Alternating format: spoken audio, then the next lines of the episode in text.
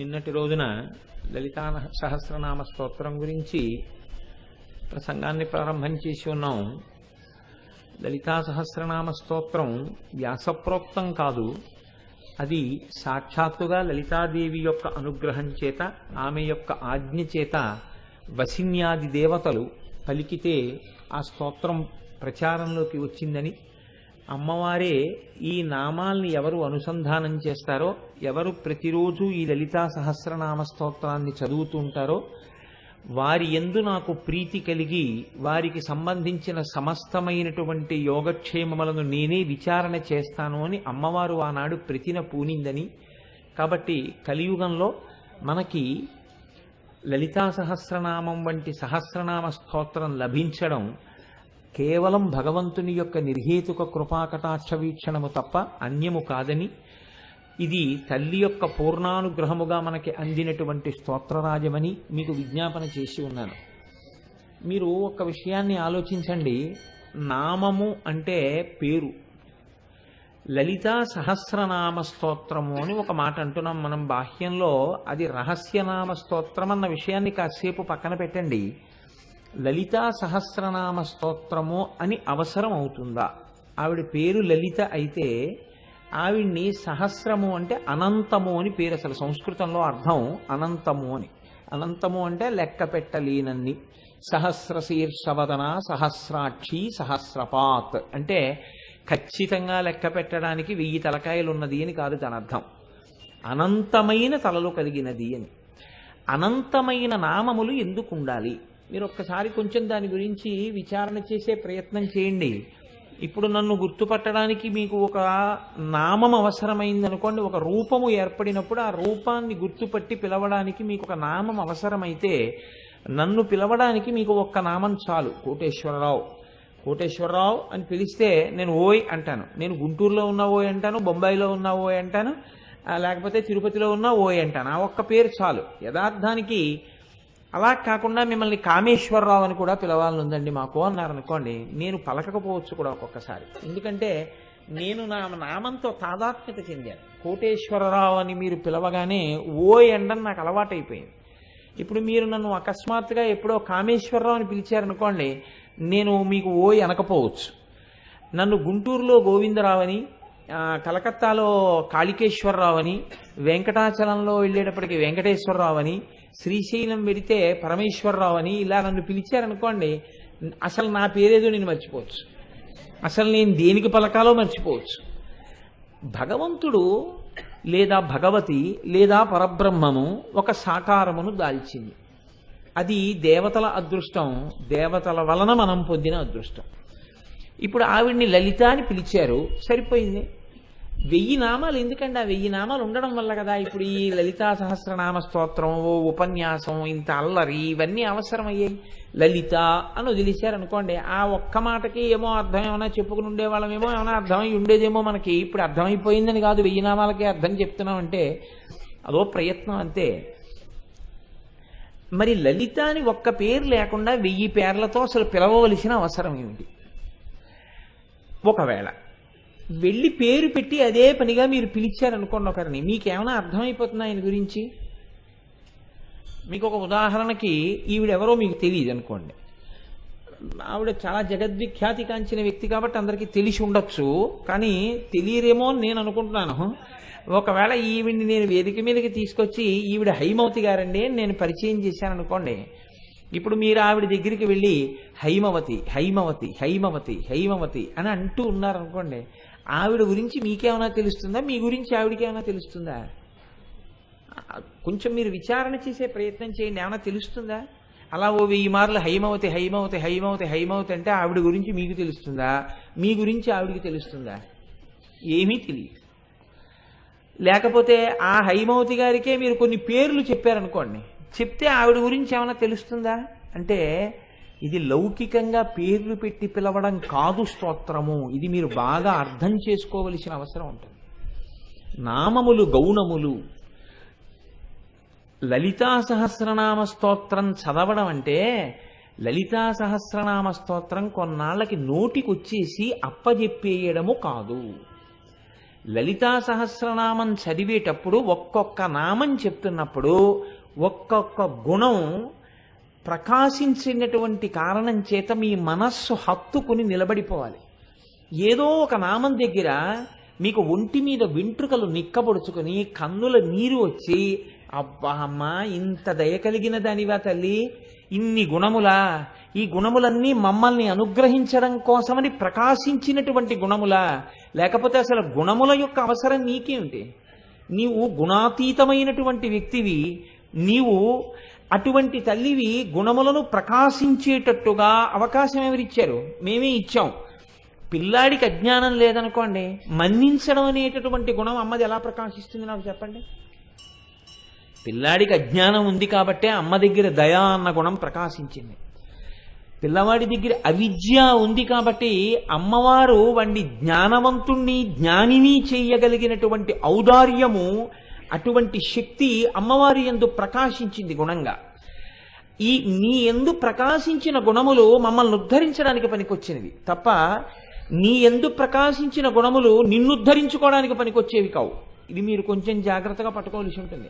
ఇప్పుడు నా ఎందు ఒకటి ఉందనుకోండి అది నాకొక్కడికే పనికి రావచ్చు నాకు ఇల్లుంది. ఆ ఇల్లు ఎందుకు పనికి వస్తుందంటే నేను నా భార్య నా బిడ్డలు పడుకోవడానికే. ఒక బాటసారిని ఇప్పుడు అందులో వచ్చి పడుకోండి అని చెప్పి నేనేం వీధిలోకి చూసి అయ్యో పాప ఆయన ఎవరో పడుకున్నారని పిలిచి నేను గది ఖాళీగా ఉంది కదా అని నేనేం పడుకోమని చెప్పను. నాకు చెందినవి నాలో ఉన్నవి ఏమైనా ఉంటే నాకు మాత్రమే పనికొచ్చేటట్టుగా వాడుకోవడం నాకున్నటువంటి ధ- లక్షణం. ఎప్పుడు ఏదైనా నాలో ఒక విభూతి ఉందనుకోండి ఇది ఈశ్వరుడు నాకు అనుగ్రహించాడు కాబట్టి దీన్ని లోకపరం చేద్దాం. లోకంలో దీని వలన ప్రయోజనం పొందేటట్టుగా ఈ విభూతిని చల్లేద్దామనేటటువంటి త్యాగనిరతి ఏర్పడదు సాధారణంగా. ఏది ఉండనివ్వండి. కొంచెం అందం ఉందనుకోండి అది అతిశయానికి పనికొస్తుంది లేకపోతే ఏదో నటుడిగా ఎక్కడన్నా నేను పనికొస్తానేమోనని దరఖాస్తు పెట్టుకోవడానికి పనికొస్తుంది. లేకపోతే ఈశ్వరుడు తిమ్మిని బమ్మిని చెయ్యగలిగినటువంటి శక్తిని ఇచ్చాడు అనుకోండి ఏదో ఎక్కడికో వెళ్ళి దాని గురించి ఏదో తప్పు చేసినవాడు ఒప్పు చేశాడని వాదించి రూపాయలు సంపాదించడానికి పనికొచ్చే ప్రక్రియగా పనికి రావచ్చు. మనకి ఈశ్వరుడు ఏ విభూతినిచ్చినా ఆ విభూతి చేత మనం ఏదో ఒక రకంగా సుఖాన్ని పొందడం కోసమని చెప్పి ప్రయత్నం చేసేటటువంటి అలవాటు మన ఎందుంటుంది అమ్మవారు ఏ గుణము లేనిదైనా అన్ని గుణములకు అతీతమైన స్వరూపమైన మనని ఉద్ధరించడం కోసం ఆవిడ గుణములను పొందుతుంది. లేకపోతే ఆవిడకి గుణములను పొందవలసిన అవసరం అమ్మవారికి లేదు. లలితా సహస్రం చదవడం అంటే అది. ఎందుకు లలితా సహస్రం చదవాలి? అంటే అలా చదివేసుకుంటే ఎలా తెలుస్తుంది మీకు? ఆవిడ చేసినటువంటి త్యాగమేమో ఆవిడ చేసిన ఉద్ధరణ ఏమో ఆమె ఏమై ఉన్నదో ఎంతకి దిగి వచ్చిందో మీకు ఎలా అర్థం అవుతుంది మీకు అర్థమైంది అనుకోండి ఒక నామం బాగా. ఆ నామం చెప్పగానే కన్నుల నీరు నిండుతుంది. నేను మీకు ఒక ఉదాహరణ చెప్తాను మీరు ఆలోచించండి. నా తల్లి నన్ను కన్న తల్లి నా తమ్ముడి దగ్గర నేను ఎక్కడికో అమ్మా నేను కొన్నాళ్ళు ఒక ఆరు నెలల పాటు ట్రైనింగ్కి వెళ్ళిపోతున్నాను ఢిల్లీ. అందుకని నువ్వు ఒక్కదానివి ఇంట్లో ఏముంటావు? నీ కోడలు కూడా ఉద్యోగానికి వెళ్ళిపోతూ ఉంటుంది కదా ఆ గబుక్కు నీకు ఏమైనా అవసరం వస్తే పలికే వాళ్ళు ఉండరు. అందుకని నువ్వు ఎందుకైనా మంచిది తమ్ముడి దగ్గర ఒక ఆరు నెలలు ఉండమ్మా అని చెప్పి నేను మా అమ్మని మా తమ్ముడి దగ్గర దింపేసి ఒక ఆల్బమ్ ఒకటి పట్టుకుని నేను ఢిల్లీ వెళ్ళిపోయి ఒక నాలుగు నెలలు పోయిన తర్వాత ఆ ఆల్బమ్ తిప్పి చూస్తున్నాను అనుకోండి వంట చేస్తున్న మా అమ్మ ఫోటోయో లేకపోతే నాకు దృష్టి తీస్తున్న మా అమ్మ ఫోటోయో అంటే నువ్వు దిష్టి తగిలేంత అందగాడివా అని అనుకోకండి. అమ్మ గుణం గురించి చెప్పడానికి చెప్తున్నాను నేను అంతే కాబట్టి దృష్టి తీస్తున్న ఫోటోయో నా కంట పడింది అనుకోండి. వెంటనే నాకు దృష్టి తీస్తున్న అమ్మ అనో పేరు చెప్పి తిప్పాను అయ్య పిచ్చమ్మా ఎంత ప్రేమమ్మా. నాకెక్కడ దృష్టి తగిలిపోతుందో అని నేను ఇంటికి రాగానే గబగబా నాకు దృష్టి తీసేదానివా? ఎంత పిచ్చి ప్రేమమ్మా. అని దృష్టి తీస్తున్న అమ్మలో నన్ను రక్షించుకోవాలన్న మా అమ్మ తాపత్రయమన్న గుణము యొక్క ప్రకాశము నా ఎందు ప్రచోదనమైతే నా కన్నుల నీరు నిండుతుంది. తప్ప దిష్టి తీయుచున్న అమ్మ అని ఇలా తిప్పేసి అన్నము పెడుతున్న అమ్మ అని ఇలా తిప్పేస్తే దాంట్లో ఏమైనా మీ ఎందుకు కదలిక ఏమైనా ఉంటుందా? మీరు కొంచెం జాగ్రత్తగా ఆలోచన చేయండి. లలితా సహస్రం కూడా అంతే. మీ ఎందు కదలిక తేవడానికి అది పనికిరాదనుకోండి. ఒక చిలక పాటగా ఒక చిలక పలుకుగా పలకడమే దాని ప్రయోజనం అనుకోండి. దానివల్ల ఏమీ ప్రయోజనం ఉండదు అనేంత అంత సాహసం నేను చేయలేను. ఎందుకంటే దాని ప్రయోజనం దానికి ఉంటుంది. అమ్మవారి నామాలు కాబట్టి ఒకనాడు ఆ అమ్మవారి నామముల వెనక ఉండేటటువంటి అర్థాన్ని చెప్పగలిగినటువంటి స్థితిని ఎవరికో ఇచ్చి వినేటటువంటి సౌభాగ్యాన్ని మనకు ఆ అమ్మవారే కృప చేయవచ్చు. అందుచేత దాని ఫలితం అలా ఉంటుందా అంటే ఉంటుంది. కానీ తెలుసుకుంటే ఉత్తర క్షణంలో మీ మనసు కదులుతుంది. అమ్మవారికి కావలసింది ఏమిటంటే అది. ఆ మనసు కదలాలి. మీరు ఆమె పట్ల మీ ప్రేమ వ్యక్తం చెయ్యాలి. లోకంలో అమ్మ కోరేది ఇదొక్కటే. మీరు బాగా చూ ఈ నా హృదయాన్ని మీరు పసిగట్టే ప్రయత్నం చేయండి. అమ్మ వృద్ధురాలు అయిపోయిన తర్వాత మీరు పంచభక్ష పరమాన్నాలు పెట్టేసి అమ్మకు ఒక ఎయిర్ కండిషన్ రూమ్ ఇచ్చేసి అమ్మ ఇలా స్విచ్ నొక్కితే అన్నీ చక్కగా వినపడేటట్టుగా ఏర్పాటు చేసేసి మంచి పరుపు వేసేసి నువ్వు మాత్రం నన్ను అస్తమానం విసిగించకమ్మా అస్తమానం నువ్వు నన్ను పిలవద్దు. నేను ఎప్పుడో వస్తూ ఉంటాను పలకరిస్తుంటాను. చక్క ఇవన్నీ చదువుకుంటుండు ఇవన్నీ చూస్తుండు ఇవన్నీ చేస్తుండు అని నేను అన్నాను అనుకోండి మా అమ్మ ప్రీతి చెందదు. అదే నేను మా అమ్మ దగ్గరికి వెళ్ళి అమ్మా నువ్వు వేసిన చింత చిగురు పప్పు పప్పు ఏమి రుచి అమ్మా? కాస్త పప్పు వేసి పెడదు. అన్నాను అనుకోండి మా అమ్మకి గజారోహణం చేయించినంత సంబరపడిపోతుంది. మీరు నేను చెప్పినది హీనోపమానం కావచ్చు కానీ మీరు కొంచెం దాన్ని పట్టుకోగలిగిన సమర్థులు దానికి పెద్ద ప్రాజ్ఞత అవసరం ఏం లేదు. మీరు ఆలోచన చేయండి మీరు ఎన్ని సౌకర్యాలు ఇచ్చారన్నది అమ్మకు అక్కర్లేదు. అమ్మ పట్ల మీకున్న ప్రేమ అభివ్యక్తమైతే దాని చేత అమ్మ ప్రీతి పొందుతుంది. అమ్మ ప్రీతి పొందడానికి ప్రధాన సాధనం ఏది? అమ్మా అని పిలవడమే. అమ్మా అని పిలవడం కన్నా ఇంకొక సాధనం లేదు అమ్మ ప్రీతి పొందడానికి. ఎన్ని మాటలో వింటే విసుగొచ్చేవి ఏవైనా ఉంటాయేమో కానీ ఒకటికి పది మాటలు అమ్మా అమ్మా అమ్మా అమ్మా అమ్మా అన్న విసుక్కోకుండా పొంగిపోయేటటువంటి పిలుపు ఆడదానికి లోకంలో ఉంటే అమ్మా అన్న పిలుపు. అసలు నేను ఇంకొక క- పరమ సత్యాన్ని కూడా నేను చెప్పేస్తే నా ఎందు దోషం మీరు పట్టరని నేను అనుకుంటున్నాను. ఒక ఆడది ఒక పురుషుడికి భార్య ఎందుకు అవుతుంది అంటే మాతృమూర్తి కావడం అనేటటువంటి అంతిమమైన విజయాన్ని సాధించడానికి. ఒక వ్యక్తికి భార్యగా ఉండిపోవడంలో నీకు గొప్పతనం ఉందా? తల్లివి కావడంలో గొప్పతనం ఉందా? అంటే కేవలం భార్యనై ఆగిపోతానని ఏ ఆడది లోకంలో భార్యని కావడం కాదు నేను తల్లిని కూడా కావాలని కోరుకుంటాను ఎందుకో తెలుసా అండి? నేను మీకు ఒక పరమ సత్యం చెప్తున్నాను. భార్యగా అందుకునే స్థానం కన్నా అమ్మగా పిలిపించుకున్న స్థానంలో ఆడది పొందే ఆనందం వేరు. అందుకే అమ్మవారికి కూడా ఏది ఇష్టమో అంటే అమ్మా అన్న పిలిపే ఇష్టం. ఇది అనుభవించగలిగినటువంటి హృదయం ఉన్నవాడు మాత్రమే ఆ నామముల వెనక ఉన్నటువంటి భావాన్ని ఆ కోణంలో అల్లి చెప్పగలడు. తప్ప ఆ హృదయము లేనప్పుడు ఏవేవో ఏవేవో చెప్పగలరేమో. అందుకే లలితా సహస్రనామ స్తోత్రానికి వశిన్యాది దేవతలు స్తోత్రం చేస్తే వ్యాఖ్యానం ఆ నామముల వెనకాతల ఉండేటటువంటి పరమార్థాన్ని ఎందరో చెప్పినట్టుగా మనకి లోకంలో లేదు. కొందరే చెప్పగలిగారు. ఎందుకని అంటే అందరూ కొడుకులు కావచ్చు ఇలాంటి కొడుకుకే ఎన్ని జన్మలకి తల్లి ఎన్ని జన్మలకి నేను తల్లి కావాలని అమ్మ చేత అనిపించుకోగలిగిన కొడుకుగా ఉండడం జన్మ జన్మల అదృష్టం. అది చాలా కష్టం. నేను ఈ మాట ఎందుకు అంటున్నానంటే చూడండి ఆడది ఒక గమ్మత్తైన స్థితి. ఆవిడ బతికున్నంత కాలం కోరుకునేది ఏమండి అన్న పిలుపు. ఈ పిలుపుకి దూరం అవ్వడం ఏ ఆడది ఇష్టపడదు. ఆవిడ జీవించి ఉన్నంతకాలం ఏమండి అని పిలవాలి. ఏమండి అని ఎవరిని పిలుస్తుంది? వీధిలో వాళ్ళని కాదు భర్తని. భర్తని ఏమండి అని పిలుస్తూ ఉండాలి. యామండి అని ఈవిడ పిలిపించుకుని ఈవిడ ఉన్నంతకాలం కోరుకునేది ఏమిటంటే అమ్మ అన్న పిలుపు. యామండి అని ఈవిడ ఎవరిని పిలిచి ఎవరితో జీవితాన్ని ముడివేసుకుందో ఆ వ్యక్తి అంత్యేష్టి చేసినా ఆడది అంగీకరించలేదు. తన కడుపున పుట్టిన బిడ్డడు అంత్యేష్టి చేస్తేనే ఆవిడ తన జీవితానికి సార్థకత అని ఆ శరీరమునకు పట్టిన వ్యానవాయువు విడిచిపెడుతుంది. కొడుకు కడుపున పుట్టినటువంటి బిడ్డ అమ్మ అన్న మాట అంత గొప్పవి. నాకైతే అనిపిస్తుంది ఈ జాతి నిర్వీర్యమైపోవడం అన్నది ఎప్పుడు ప్రారంభమైందని నేను అనుకుంటున్నానంటే ఆనాడు భండాసురుడు ప్రవేశించినట్టే ఈ జాతి ఎందు ఇప్పుడు కూడా ఒక భండాసురుడు ప్రవేశించాడు. వాడు తెలియకుండా ఈ జాతిని ఎలా నిర్వీర్యం చేస్తున్నాడు అంటే ఆనాడు ఆడవారి యందు రసమును పురుషుల యందు పుంసత్వమును తీసి నిర్వీర్యం చేశాడు.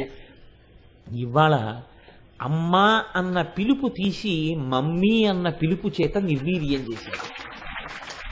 అమ్మ జీవనాడి ఈ జాతి జీవనాడంతా పిలుపులో ఉంది ఆ రెండు అక్షరాల్లో ఉంది. అందుకే లలితా సహస్రనామ స్తోత్ర వ్యాఖ్యానం చెయ్యవలసి వస్తే మహానుభావుడు భాస్కరరాయల వారిని అమ్మవారి ఎంచుకుంది. నేను ఈ పునాది ఎందుకు చెప్పవలసి వచ్చింది అంటే ఆ చెప్పినటువంటి అర్థం మన మనస్సుని పట్టుకోగలిగింది అనుకోండి ఒక్క నామానికి ఇన్నేసి అర్థాలు ఉంటాయో మా అమ్మని చూపించి ఈవిడ మా అమ్మ అన్నాను అనుకోండి ఇంకో రకంగా కూడా వ్యాఖ్యానం చెప్పు. అంటే ఈ మొహం ఇంకో రకం వ్యాఖ్యానం ఏంటంటాను. ఈవిడ మా అమ్మ అంతే. కానీ శ్రీమాతాని వశిన్యాది దేవతలంటే బహుభంగిమల చెప్పగలిగారు పెద్దలు. ఎలా చెప్పగలిగారు? అంటే అమ్మవారే మళ్ళీ వాళ్ళల్లోకి వెళ్ళి చెప్పిన వాళ్ళకన్నా చెప్పిన వాళ్ళ హృదయంలో ఎన్ని రకాల భావాలున్నాయో వెయ్యి నామాలకి అన్ని భావాల్ని బయటికి తీయించింది. ఒక్కరి చేత కాదు. ఇప్పటికీ అలా అనుగ్రహిస్తూనే ఉంది అందరినో ఆ తల్లి. కనుక చూడండి భాస్కర రాయల వారు అట్- అంతటి ఖ్యాతి పొందారు. అంతటి మహాత్ముడై లలితా సహస్రనామ స్తోత్రమునకు వ్యాఖ్యానమని అందించి సౌభాగ్యమ సౌభాగ్య భాస్కరం అన్న పేరుతో దాన్ని లోకానికి అందించారు అంటే ఆయన కారణజన్ముడై ఉండాలి. భాస్కర రాయల వారి గురించి నేను ప్రస్తావన చేయకుండా లలితా సహస్రనామ స్తోత్ర వ్యాఖ్యానం నాలుగు మాటలేవో నామాలకి చెప్పుకుంటూ నేను వెళ్ళాను అనుకోండి ఖచ్చితంగా నేను ఒక దోషం చేసిన వాడిని అవుతాను అందుకే చెప్పిన మహాపురుషుడు గురించి ప్రస్తావన చెయ్యవలసి ఉంటుంది. కడుపున పుట్టిన బిడ్డ యొక్క కీర్తికి అమ్మ సంతోషించినట్టు భాస్కర రాయల వారి గురించి చెప్పుకున్నటువంటి ప్రాంతంలో అమ్మవారు ఆనంద తాండవం చేస్తుంది. అందుకే నేను ఇవాళ భాస్కర రాయల వారి గురించి నాలుగు మాటలు చెప్పి లలితా సహస్రనామ స్తోత్రంలోకి వెళ్ళాలి అని రేపటి రోజున భాస్కర రాయల వారి గురించి నాలుగు మాటలు చెప్తాను అని మీతో విజ్ఞాపన చేయడానికి కారణం. పూర్వకాలంలో మన దక్షిణ భారతదేశంలోని విశ్వామిత్ర గోత్రోద్భవుడైనటువంటి గంభీరరాయల వారనేటటువంటి ఒక మహాత్ముడు ఉండేవారు. ఆయన భార్య పేరు కోనాంబ. అసలు విచిత్రం ఏమిటంటే లలితాదేవి ఉపాసన దక్షిణ భారతదేశంలోనే ఎక్కువగా ఉంది అనిపిస్తుంటుంది. ఎందుకంటే లలితాపీఠము అని ఒకటి ఉంది ఉత్తర భారతంలో. మనం యాత్రకు వెళ్ళినప్పుడు నాతో వచ్చిన వాళ్ళు చూశారు కూడా. అక్కడ లలితాపీఠం అన్న పీఠం ఉన్నా ఎందుచేతనో కానీ పెద్ద ప్రచారం లేదు. బీహార్లో బెంగాల్లో కాళీ ఉపాసన ఎక్కువ. అలాగే మీరు ఇంకొంచెం గయా మొదలైనటువంటి ప్రాంతాలకు వెడితే ఇతరమైనటువంటి పేర్లతో అమ్మవారి ఉపాసన ఉంది. లలితోపాసన దక్షిణ భారతదేశంలో ఎక్కువగా కనపడుతుంది. లేదు ఉత్తర భారతదేశంలో అని నేను అనను కానీ ప్రకటంగా కనపడేది దక్షిణ భారతదేశంలో కనపడుతుంది. దక్షిణ భారతదేశంలోని జన్మించినటువంటి వారు గంభీరరాయల వారు వారి భార్య పేరు కోనాంబ. ఆ దంపతులకి మన భాగ్యనగరంలోనే ఒక పిల్లవాడు జన్మించాడు. ఆయనకి చిన్నతనంలో వాళ్ళు ఉంచినటువంటి పేరు బాలభాస్కర రాయలు అని ఉంచారు. ఆ బాలభాస్కర రాయలకి తండ్రి గారు గొప్ప ఉపాసనాతత్పరుడు. అమ్మవారిని నమ్ముకుని ఉన్నటువంటి వాడు. చాలా చిన్న వయస్సులోనే వాగ్దేవతా మంత్రాన్ని ఆయనకి ఉపదేశం చేశారు. ఆ ఉపదేశం చేసి ఇది ఇవాళ రోజున లోకంలో ఏమైపోయిందంటే ఇది కలిపురుషుడి యొక్క ప్రభావం అని నేను అనుకుంటున్నాను. ఎంత చిత్రంగా తయారైందంటే ప్రతి మంత్రం యొక్క శక్తి ఏమిటి అన్నది అనుభవైక వేద్యం అవుతుంది కానీ ప్రకటనలకి అందేది కాదు అది ఎప్పుడు. లోపల అనుభవించవలసి ఉంటుంది మంత్రం యొక్క శక్తిని. ఇవాళ ఏమైపోయిందంటే మంత్రాలు ఎందుకు అన అనేటటువంటి స్థితి పెరిగిపోయింది. కానీ నేను మీకు ఒక పరమ సత్యం చెప్తున్నాను. నేను చాలా కాలం క్రితం ఒకనకొక క్షేత్రంలో ఒక ఆయన తన కుమారుడికి అక్షరాభ్యాసం చేయడానికి వచ్చి ఒక గదిలో కూర్చుని హయగ్రీవ మంత్రోపాసన తదేకంగా చేస్తున్నారు. ఆయన ఒక్క భోజనం చేయడానికి మాత్రం మధ్యాహ్నం వేళ బయటికి వచ్చి కొంతసేపు విశ్రాంతి తీసుకుని స్నానం చేసి సంధ్యావందనం చేసుకుని మళ్ళీ హైగ్రీవ మంత్రోపాసన చేస్తుండేవారు నేను వారిని గమనించి నేను ఏ ప్రాంతానికి వెళ్ళి వారిని దర్శనం చేశానో ఆ ప్రాంతానికి చెందినటువంటి ఒక పెద్ద ఆయన్ని అడిగాను. నేను ఎందుకండి ఇలా చేస్తున్నారు అని అడిగాను. అడిగితే ఏమి లేదు నాయన ఇంకొక రెండు మూడు రోజులలో ఆయన తన కొడుక్కి అక్షరాభ్యాసం చేయబోతున్నాడు. తాను అక్షరాభ్యాసం చెయ్యడానికి ముందే తన అటువంటి శక్తిని పొంది వాడి చెయ్యి పట్టుకుని బియ్యంలో అక్షరాభ్యాసం చేయిస్తే ఆ పిల్లవాడు అటువంటి శక్తిని పొందాలని హయగ్రీవ మంత్రోపాసన చేస్తున్నాడు అన్నారు. మీరు నమ్మండి నమ్మపోండి ఆ పిల్లవాడు ఇవ్వాల? ఆయన హయగ్రీవ మంత్రోపాసన చేసి అక్షరాభ్యాసం చేసిన పిల్లవాడు ఎవరున్నాడో ఆ పిల్లవాడు ఇవాళ దేదీప్యమానమై వాడు వేదములు చదువుకుని పెద్ద పెద్ద పీఠాధిపతులు కూడా వాణ్ణి చూసి పొంగిపోయేటటువంటి స్థితికి ఆ పిల్లవాడు చేరుకున్నాడు. ఇది నేను దగ్గర దగ్గరగా ఒక పన్నెండు సంవత్సరాల క్రితం చూసినటువంటి సందర్భం. ఇప్పటికీ ఆ శక్తి ఉంది. చిన్నతనంలో గంభీరరాయల వారు భాస్కర రాయల వారికి ఆ వాగ్దేవతా మంత్రాన్ని ఆయనకి అందించారు. అది ఆ మంత్రాన్ని ఉపదేశం చేసినటువంటి వేళా విశేషం ఆ మంత్రాన్ని పిల్లవాడు అంత భక్తి శ్రద్ధలతో అనుష్ఠానం చేశాడు. ఆ అనుష్ఠించినటువంటి కారణం చేత అపారమైనటువంటి వాగ్వైభవాన్ని పొందాడు. వేద వేదాంగములను చదువుకున్నాడు. మంచి జ్ఞాని అయ్యాడు. ఆయనకి అమ్మవారే గురుమండల రూపిణి ఒక చక్కటి గురువుని కూడా తల్లి అందించింది. ఆ గురువు నృసింహ యజ్వ అని పేరు కలిగినటువంటి ఒక గురువు ఆయనకి లభించారు. ఆ గురువు గారి దగ్గర చక్కగా విద్యాభ్యాసం చేసి అన్ని తెలుసుకున్నాడు. ప్రకాశానందనాథ అనబడేటటువంటి దీక్షానామం కలిగినటువంటి శివదత్త శుక్ల అనబడేటటువంటి ఒక మహాపురుషుడు ఆయనకి దీక్షా స్వీకారం చేయించారు. ఆయన ఉత్తర భారతదేశంలో మహారాష్ట్రలో ఆయనకి ఎందరో శిష్యులు ఉండేవారు ఆయన ఎప్పుడూ మహారాష్ట్ర దగ్గర నుంచి దక్షిణ భారతదేశంలో కావేరీ నది వరకు పర్యటన చేస్తూ ఉండేవారు. ఎందరో శిష్యులు కలిగినటువంటి వారు భాస్కరరాయల వారు. ఇంతటి మహాపురుషుడు ఒకసారి ఒక చిత్రమైనటువంటి సంఘటన జరిగింది. శివాజీ మనవడి పేరు షాహురాజు. ఆ షాహురాజు దగ్గర సేనానాయకుడిగా ఉన్నటువంటి వాడు చంద్రసేన జాధవుడు. ఆ చంద్రసేన జాధవుడికి బిడ్డలు లేరు. ఆయన భాస్కరరాయల వారి యొక్క శిష్యుడు. ఒకనాడు భాస్కరరాయల వారు ఆయన రాజ్యానికి వస్తే ఆయన వెళ్ళి భాస్కరరాయల వారి కాళ్ళ మీద పడి నాకు బిడ్డలు లేరు అని పరితాపం చెందాడు. భాస్కరరాయల వారు అనుగ్రహించారు. నీకు తొందరలో కొడుకు పుడతాడు అని ఆశీర్వచనం చేసి భాస్కరరాయల వారు మళ్ళీ దక్షిణ దేశం వెళ్ళిపోయారు. ఆయన యొక్క ఆశీర్వచన ప్రభావం ఆ చంద్రసేన జాధవుని యొక్క భార్య గర్భవతి అయింది. ఆ తల్లికి నెలలు నిండుతున్నాయి. నిండుతుండగా దక్షిణ భారతదేశంలో భాస్కరరాయల వారి దగ్గర ఉపదేశం తీసుకుని శ్రీశైల భ్రమరాంబిక అనుగ్రహాన్ని పొంది వాక్సిద్ధిని పొందినటువంటి ఒక మహానుభావుడు నారాయణ దేవుడు అనబడేటటువంటి భాస్కరరాయల వారి శిష్యుడు ఈ చంద్రసేన జాధవుడు ఉన్నటువంటి ప్రాంతానికి వచ్చాడు. కొద్దిగా గురువులతో ప్రవర్తించకూడనటువంటి తెంపరితనంతో ప్రవర్తించాడు చంద్రసేన జాధవుడు. ఆయన దగ్గరికి వెళ్ళి నారాయణ దేవుడి దగ్గరికి నా భార్య గర్భవతిగా ఉంది నాకు పుత్ర సంతానం కలుగుతుందా పుత్రికా సంతానం కలుగుతుందా? అని అడిగాడు. అలవోకగా నారాయణ దేవుడు అన్నాడు నీకు పుత్రికా సంతానం కలుగుతుంది అన్నాడు. వెంటనే చంద్రసేన జాధవుడు అన్నాడు నా గురువులు భాస్కరరాయల వారు ఈ వచ్చినటువంటి నారాయణ దేవుడి గురువు గారు కూడా భాస్కరరాయల వారని తెలియదు ఆయనకి. మా గురువు గారు భాస్కరరాయల వారు నాకు పుత్ర సంతానం కలుగుతుందని చెప్పారు మీరు పుత్రికా సంతానం కలుగుతుందంటున్నారు. ఏది నిజమన్నారు? ధూర్తుడా ఎంత పని చేశావురా? భాస్కరరాయల వారు మా గురువు గారు. వారు ఒక మాట అన్న తర్వాత జరగవలసిందే. గురుభక్తి అంటే అలా ఉంటుంది. అందుకే గురువు ఎందు భక్తి కలిగిన శిష్యుడి దగ్గర ఆ గురువుని నిందించి మాట్లాడకూడదు. అంతటి గురుభక్తి కలిగినటువంటి వ్యక్తి కాబట్టి నారాయణ దేవుడు అన్నాడు మా గురువులు అంతటి ప్రజ్ఞాశాలి ఆయన పుత్ర సంతానం కలుగుతుందన్న తర్వాత కొడుకు పుట్టవలసిందే. నేను వాక్సిద్ధి పొందినవాణ్ణి. ఆ గురువులకు శిష్యుణ్ణి. నేను పుత్రికా సంతానం పొందుతావన్నాను. నాకు తెలియదు మా గురువు గారు నీకు వరం ఇచ్చారని.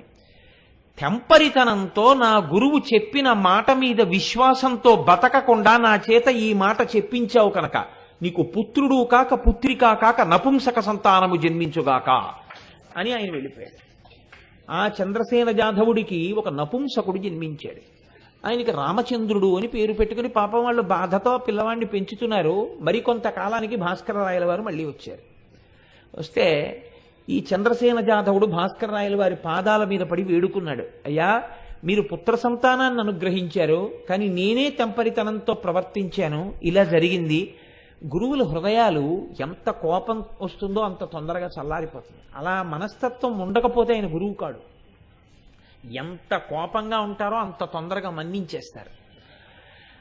గురువు యొక్క దీర్ఘ కోపానికి ఎవడైనా లోనైపోతే వాడికంతా వాడికన్నా పాపి లోకంలో ఉండడు అనమాట కాబట్టి ఆయన అన్నారు ఎంత పని చేశావురా? బెంగ పెట్టుకోకు. నీ కొడుక్కి మళ్ళీ పురుషత్వం కలిగేటట్టుగా నేను అనుగ్రహిస్తాను. నేను సూర్యనారాయణమూర్తిని ఉపాసన చేస్తాను దక్షిణ భారతదేశానికి వెళ్ళి అని. ఆయన మహానుభావుడు కర్ణాటక దేశంలో కృష్ణానది ప్రవహిస్తున్నటువంటి ఒక ప్రాంతానికి వెళ్ళి విశేషమైనటువంటి ఎండాకాలంలో దూరంగా ఒక పర్ణశాలని నిర్మాణం చేసుకుని ప్రతిరోజు కూడా తృచ విధానంతో అర్ఘ్యప్రదానం చేస్తూ సూర్యనారాయణమూర్తిని ఉపాసన చేసేవారు. రోజు కృష్ణానది వరకు నడిచి వెళ్ళి వెనక్కి వచ్చి పడుకుంటే శిష్యులు ఒక రోజున భాస్కరరాయల వారి కాళ్ళు ఒత్తుతున్నారు. ఒత్తుతూ పాదముల వంక చూస్తే ఇంతంత బొబ్బలు ఎక్కున్నాయి. గురువుగారు ఇంత దూరం మీరు రోజు కృష్ణానది దగ్గరికి వెళ్ళి వెనక్కి వస్తున్నారు మీ పాదములు బొబ్బలెక్కిపోయే ఇది గురువు యొక్క అనుగ్రహం అంటే. తనకేమొస్తుంది గురువుకు వచ్చేదేం లేదు. తన్ని నమ్ముకున్న శిష్యుడు తెంపరితనంతో ప్రవర్తించినా ఉద్ధరించడానికి భాస్కరరాయల వారు పడిన శ్రమ. పర్ణశాల తీసుకెళ్ళి కృష్ణానది ఒడ్డున వేసుకుందాం అన్నారు. అంటే ఆయన పడుకుని అన్నారు ఊరే మన పర్ణశాల కృష్ణానది ఒడ్డున వేద్దామన్నారు కానీ కృష్ణానదిని పర్ణశాల దగ్గరికి తెద్దామని మీరు ఎందుకు అనలేదురా? అన్నారు. అంటే శిష్యులు తెల్లబోయి కృష్ణానది పర్ణశాల దగ్గరికి ఎలా వస్తుంది గురువుగారు? అని అనలేదు. ఎందుకు అనలేదు? గురువు గారి మీద నమ్మకం అటువంటి రేపటి నుంచి మీరు బెంగ పెట్టుకుంటున్నారు కాబట్టి నేను కృష్ణానదికి వెళ్ళను. కృష్ణానదిని ఇక్కడికి పిలుస్తానన్నారు. ఉదయం లేచి సంధ్యావందనం చేసి సూర్యనారాయణమూర్తిని పిలిచారు. మహానుభావుల యొక్క ఉపాసన బలం సూర్యనారాయణమూర్తి నడిచొచ్చి ఎదురుకుండా నిలబడ్డాడు. ఏం కావాలి భాస్కర్ రాయల వారన్నాడు కృష్ణానదిని దారి మళ్ళించి ఇలా పంపు అన్నారు. ఆయన అన్నారు ప్రతి యుగమునకు సృష్టి ప్రారంభములో నదీనదములు ఎలా ప్రవహించాలనేటటువంటి దాన్ని చతుర్ముఖ బ్రహ్మగారు నిర్ణయం చేస్తారు. నదీనదములు అలాగే పెడతాయి వాటి దారి మళ్ళించకూడదు మహాపాపం. కాబట్టి నేను ఆ పని చెయ్యకూడదు. ఇప్పుడు వాటిని నేను దారి మళ్ళించను అన్నారు. వెంటనే భాస్కర్ రాయల వారు అన్నారు నేను ఉపాసన చేసి నిన్ను పిలిస్తే వచ్చి నిలబడి నా కోరిక తీర్చకపోతే లోకంలో ఇక నీకు ఆరాధన లేకుండా నేను నిన్ను శపించి నీ ఉపాసన శాస్త్రములన్నింటినీ కూడా నశించిపోయేటట్టు చేస్తానన్నాడు.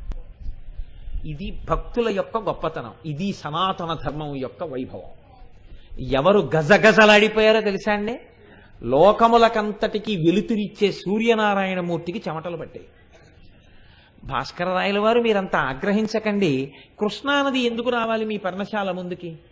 మీరు నాకు అర్ఘ్య విధానంతో ఉపాసన చేస్తే ఆ రామచంద్రుడికి పుంస్తవాన్ని ప్రసాదించడానికి. అసలు మీరు అవేమీ చేయకుండా నేను ఆ పిల్లవాడిని పురుషుడిగా చేస్తాను. మీరు శాంతి పొందండి అన్నారు. ఆయన అన్నారు నేను బిచ్చగాండి కాదు నువ్వు ఇస్తే తీసుకోవడానికి. నాకు శాస్త్రం తెలుసు. నేను ఉపాసన చేస్తాను ఈశ్వరుడు లొంగవలసిందే. నువ్వు లొంగి నాకు కోరిక ఇవ్వాలి. నేను నువ్వు భగవంతుడవని దయామయుడవని నమ్మి నిన్ను ప్రార్థించాను. కృష్ణానదిని ఇలా పంపమని. అలా నువ్వు పంపకపోతే నీవు దయామయుడవు కాదు కనుక నీ ఉపాసన శాస్త్రాల్ని భంగం చేస్తానన్నారు. సూర్యనారాయణమూర్తి చూశాడు భాస్కర రాయల వారి వంట చూసి అన్నాడు తప్పకుండా కృష్ణానది దారి మళ్ళించేస్తాను. కానీ శాశ్వతంగా అలా ఉండకూడదు. మీరు శరీరంతో ఉన్నంత కాలం మాత్రం ఈ కృష్ణానది మీ పర్ణశాల ముందు నుంచి వెడుతుంది. ఎవరైనా లోకంలో శరీరం విడిచిపెట్టవలసిందే కాబట్టి శరీరం విడిచిపెట్టేసిన తర్వాత మాత్రం కృష్ణానది యథాపూర్వకంగా ప్రవహిస్తుంది అని అనుమతి ఇచ్చారు ఇప్పటికీట నా జీవితంలో కోరిక భాస్కర రాయల వారు కృష్ణానదిని మళ్ళించిన ప్రదేశం చూడడానికి వెళ్ళాలి ఒకసారి కర్ణాటక రాష్ట్రంలోని. ఆ ప్రాంతంలో ఇప్పటికీ కృష్ణానది ప్రవహించినటువంటి ఇసుక మేకలవి ఇప్పటికీ సాక్ష్యంగా ఉంటాయి అక్కడ. అక్కడ అగ్రహారాల కింద జమీందారులు ఇచ్చేస్తే చింత తోటలతో ఉన్నవి బ్రాహ్మణులకు ఇచ్చారు. మీరు అమ్ముకుంటే పురుగులు పుడతాయన్నారు ఇప్పటికే అంతేట. పురుగులు పుడతాయట అమ్మబోతే చింతకాయల్లో. అది భాస్కర్ రాయల వారంటే అంతటి మహానుభావుడు. ఆయన సూర్యనారాయణమూర్తిని ఆరాధన చేసి రామచంద్రుడికి పుంస్త్వాన్ని కటాక్షించారు. అంతటి మహానుభావుడు లలితా సహస్రనామ స్తోత్రానికి వ్యాఖ్యానం చెయ్యాలి అని అమ్మవారి నిర్దేశించింది. దీని గురించి లోకంలో ఒక చిత్రమైనటువంటి విషయం ఒకటి ప్రచారంలో ఉంది. అప్పటికి ముందు భాస్కరరాయల వారికి ఎక్కడో ఎవరో ఎవరి దగ్గరో కొద్దిగా బాకీ ఉండేదని అమ్మవారు భాస్కరరాయల వారిని లలితా సహస్రానికి వ్యాఖ్యానం రాయమంటే అమ్మా రుణగ్రస్తుడైన వాడు వ్యాఖ్యానం ఎలా చేస్తాడమ్మా నాకు రుణం ఉంది అని భాస్కరరాయల వారు అన్నారని మరునాడు సంధ్యావందనం చేసుకోవడానికి వారు వెళ్ళేటప్పటికీ ఆ రుణాన్ని తీర్చేసి అమ్మవారు ఆయన రాసిచ్చిన కాగితం తెచ్చి అక్కడ పెట్టేసిందని అప్పుడు లలి- లలితా సహస్రనామ స్తోత్రానికి వ్యాఖ్యానం చేయడం భాస్కరరాయల వారు ప్రారంభం చేశారని అంటారు లోకంలో. కాబట్టి మహానుభావుడు ఆయన సౌభాగ్య భాస్కరం అన్న పేరుతో లలితా సహస్రనామ స్తోత్రానికి వ్యాఖ్యానం మొదలుపెట్టారు. మొదలుపెట్టి వ్యాఖ్యానం చేయడం ప్రారంభం చేసి పూర్తి చేశారు. ఆయన కాశీ పట్టణాన్ని చేరుకొని గంగానది ఒడ్డున అమ్మవారిని ఉపాసన చేస్తుంటే కాశీ ఒడ్డున ఉన్నటువంటి అనేక మంది బ్రాహ్మణులకు అనుమానం వచ్చింది. లలితా సహస్రనామం వశిన్యాది దేవతలు చెప్పారు కదా అమ్మవారి అనుగ్రహంతో. దానికి వ్యాఖ్యానం చెప్పడం అంటే మాటలా? అంత అనుగ్రహం ఉన్నవాడా భాస్కర్ రాయల వారు? ఒకనాడు భాస్కర్ రాయల వారి దగ్గరికి వచ్చి అన్నారు మహాచతుషష్ఠి యోగిణీ గణసేవిత అని అమ్మవారికి ఒక నామం ఉంది కదా. అరవై నాలుగు కోట్ల మంది యోగినుల చేత సేవింపబడుతుంది అంటారు కదా. అరవై నాలుగు కోట్ల యోగినుల యొక్క కథలు వృత్తాంతాలు పేర్లు మాకు చెప్తారా అని అడిగారు. మీరు లలితాభాస్వరానికి వ్యాఖ్యానం చేశారంటున్నారు కదా. మీకు తెలుసా చెప్పండి అన్నారు. అంటే భాస్కర్ రాయల వారు అన్నారు ఏ భక్తుడైనా అంతేనండి. పలికెడిది భగవతమట పలికించు విభుండు రామభద్రుండట. నేను చెప్తున్నానన్నవాడికి అయితే బెంగ. అమ్మవారు చెప్పిస్తోందన్నవాడికి బెంగ ఏమిటి కాబట్టి ఆయన అన్నారు తప్పకుండా.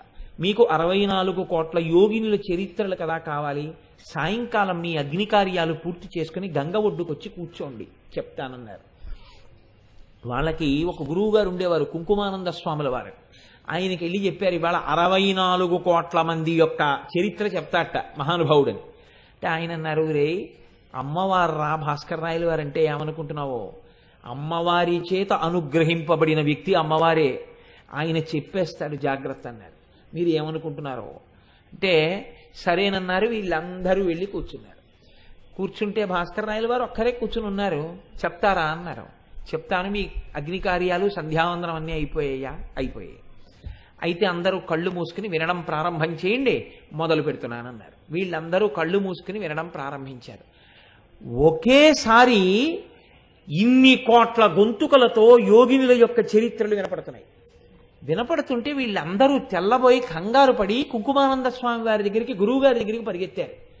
పరిగెత్తి గురువుగారు ఏకకాలంలో మాకు ఆకాశంలో ఇన్ని కోట్ల మంది యోగినులు నిలబడి వాళ్ళ చరిత్ర వాళ్ళు చెప్తున్నారు. ఇది ఎలా సంభవం అయిందని అడిగారు. ఆయన అన్నారు మీరు ఎవరిని అడిగారు చెప్పమని? అన్నారు. భాస్కరరాయల వారిని అడిగామన్నారు. మీకు చెప్పానా? అమ్మవారి అనుగ్రహం పొందినవాడు అమ్మవారి అయినా ఇప్పుడు మీ కళ్ళు తుడుస్తాను చూడండి అని ఆయన తన చేతులతో తన శిష్యుల కళ్ళు తుడిచి ఇప్పుడు చూడండి సరిగ్గా అన్నారు. వాళ్ళు భాస్కర రాయల వారి వంక చూస్తే భాస్కర రాయల వారి కుడిభుజం మీద లలితాదేవి ఎడంభుజం మీద శ్యామలాదేవి కూర్చుని ఉండగా అమ్మవారిని ఇద్దరిని ఆయన వహించి కూర్చునుంటే అరవై నాలుగు కోట్ల మంది యోగినులు పైనుంచి అమ్మవారికి నమస్కారం చేస్తూ చరిత్ర చెప్పుకుంటున్న సందర్భం కాశీపట్టణం ఆకాశ వీధిలో కొన్ని వేల మంది ఆ రోజున దర్శనం చేశారు. అది భాస్కరరాయల వారంటే. ఇది జరిగిన తరువాతే భాస్కరరాయల వారు వారణాసిలో విశ్వేశ్వరుడి దేవాలయంలోంచి మనం బయటికి రాగానే ఎదురుగుండా అన్నపూర్ణమ్మ దేవస్థానం ఉంటుంది. అన్నపూర్ణమ్మ దేవాలయంలోకి వెళ్ళగానే కుడి చేతి పక్కకి తిరిగితే ఎత్తైన అరుగు ఉంటుంది. ఆ అరుగులోకి చిట్ట చివరికి వెళ్ళి చూస్తే కొంచెం లోతుగా ఉంటుంది. అక్కడ మెట్లు దిగి కిందకెడితే శ్రీచక్రేశ్వరుడు అని ఒక శివలింగం ఉంటుంది. ఆ శ్రీచక్రేశ్వరుడు అన్న శివలింగం ఈ సందర్భం జరిగిన తరువాత లలితా సహస్రనామ స్తోత్ర వ్యాఖ్యానం పూర్తయిన తరువాత భాస్కర రాయల వారు ప్రతిష్ఠ చేసినటువంటి శివలింగం. నేను కాశీ వెళ్ళినప్పుడు నాతో వచ్చిన వాళ్ళందరినీ ప్రత్యేకం ఆ శివలింగం దగ్గరికి తీసుకెళ్ళి ఈ విషయం చెప్పి పొంగిపోయి ఆనందపడిపోయి ఆ శివలింగం మీద నాలుగు తుమ్మి పూలు వేసి పరవశించిపోతుంటాం.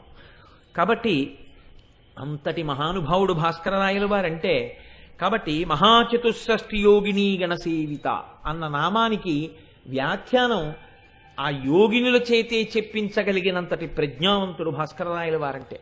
అంతటి మహాపురుషుడు చేసినది సౌభాగ్య భాస్కరం. ఆ సౌభాగ్య భాస్కరాన్ని ఆధారం చేసుకునే నాలుగు మాటలు అమ్మవారు పలికించినవి ఏవైనా ఉంటే సాహసం చేసి నాలుగు మాటలు మీకు విజ్ఞాపన చేసే ప్రయత్నం చేస్తున్నాను. కాబట్టి అమ్మవారి యొక్క లలితా సహస్రనామ స్తోత్రాన్ని ప్రారంభం చేస్తూ వసిన్యాది దేవతలు అంటారు వసిన్యాది దేవతలనండి తదనంతరము గ్రంథస్థము చేసిన వ్యాస భగవానుడనండి. వసిన్యాది దేవతలు ప్రారంభం చేస్తూ శ్రీమాత అంటూ ప్రారంభం చేశారు. మొట్టమొదటి నామం శ్రీమాత. నేను మీకు నిన్నటి నుంచి ఏమి ఎన్నో ప్రసంగాల్లో దీని గురించి అనుసంధానం చేస్తూనే ఉంటాను. అమ్మకి నిజమైన గౌరవం అమ్మా అని పిలవడం చేతనే.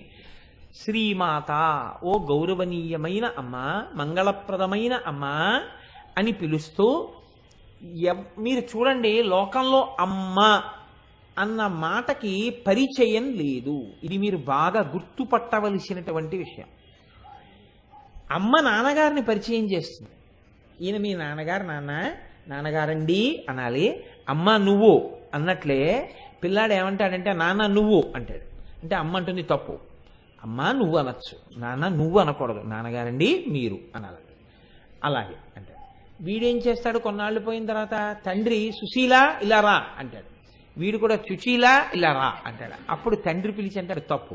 నేను సుశీల ఇలా రా అంటాను. నువ్వు అమ్మ ఇలా రా అనాలంట లోకమంతటినీ అమ్మ పరిచయం చేస్తుంది. అమ్మని ఎవ్వరూ పరిచయం చేయరు. అమ్మకి పరిచయం లేదు. అమ్మ పరిచయం చెయ్యబడుతుంది. అసలు అమ్మయే ఈ లోకానికి మీకు ఉన్నటువంటి ఏకైకమైన అనుసంధానము. అమ్మతో అనుసంధానం ఎక్కడ మొదలు అని అడిగారు. నాభిగొట్టంతో మొదలు. అమ్మ కడుపులో పడుకున్నప్పుడు నాభిగొట్టంతో ప్రారంభమైనటువంటి అనుబంధం అది తెగిపోవచ్చు బయటకు వచ్చాక కానీ హృదయ సంబంధం మాత్రం అలాగే ఉండి అలాగే ఉండిపోతుంది. అమ్మ అనగానే ఒక్కసారి అమ్మ జ్ఞాపకానికి వచ్చి అమ్మ అనగానే లోకంలో ఎవరికైనా జ్ఞాపకానికి వచ్చేది ఏది అంటే అమ్మ చేత్తో పెట్టిన అన్నమే. అమ్మ అంటే పోషణ అమ్మ రక్షణ అమ్మ మంగళం అమ్మ మీ మిమ్మల్ని కాపాడిన దయ అమ్మ లేకుండా లోకం లేదు. అమ్మ ప్రేమ అమ్మ అన్నవి లేకపోతే అసలు ఈ సృష్టి ఆగిపోతుంది.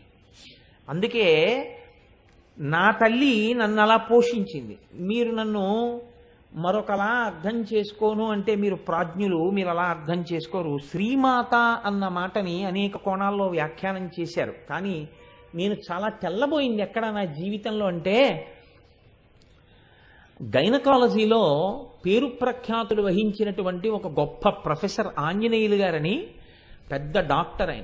ఆయన ఒక పుస్తకం రాశారు. మాతృదేవోభవ నా జీవితంలో అదృష్టం ఏంటంటే ఇదే పట్టణంలో ఉన్నటువంటి పెద్ద గైనకాలజిస్ట్ డాక్టర్ జగదీశ్వరి గారు ఆ తల్లికి ఎందుకు ఇవ్వాలనిపించిందో నాకు ఒకసారి తీసుకొచ్చి ఆ పుస్తకం ఇచ్చారు. కోటేశ్వరారు ఈ పుస్తకం చదవండి అన్నారు. నేను తెల్లబోయిన విషయం ఏమిటో తెలుసా అండి? ఆయన శ్రీమాత అన్న మాటని అనుసంధానం చేస్తూ ఆయన ఒక ఋషిగా ఒక మాట రాశారు. అసలు ఈ ప్రపంచమంతా ఎక్కడి నుంచి వచ్చింది? ఈ ప్రపంచమంతా మొదటి కదలిక ఏర్పడడానికి ఎక్కడ ప్రారంభము అంటే తండ్రి వీర్యమునందు. మీరు నన్ను విశాల హృదయంతో అర్థం చేసుకోండి. నేను ఏమి అక్కర్లేని ప్రస్తావనలు చేయడం లేకపోతే అసంబద్ధమైన మాటలు మాట్లాడడం ఇంత పరమ పవిత్రమైన వేదిక మీద నా లక్ష్యం కాదు. అసలు ఈ సృష్టికి ప్రారంభం ఎక్కడ అంటే తండ్రి ఎందు వీర్యము యొక్క కదలిక. ఈ వీర్యం ఎవరు తీసుకున్నారు?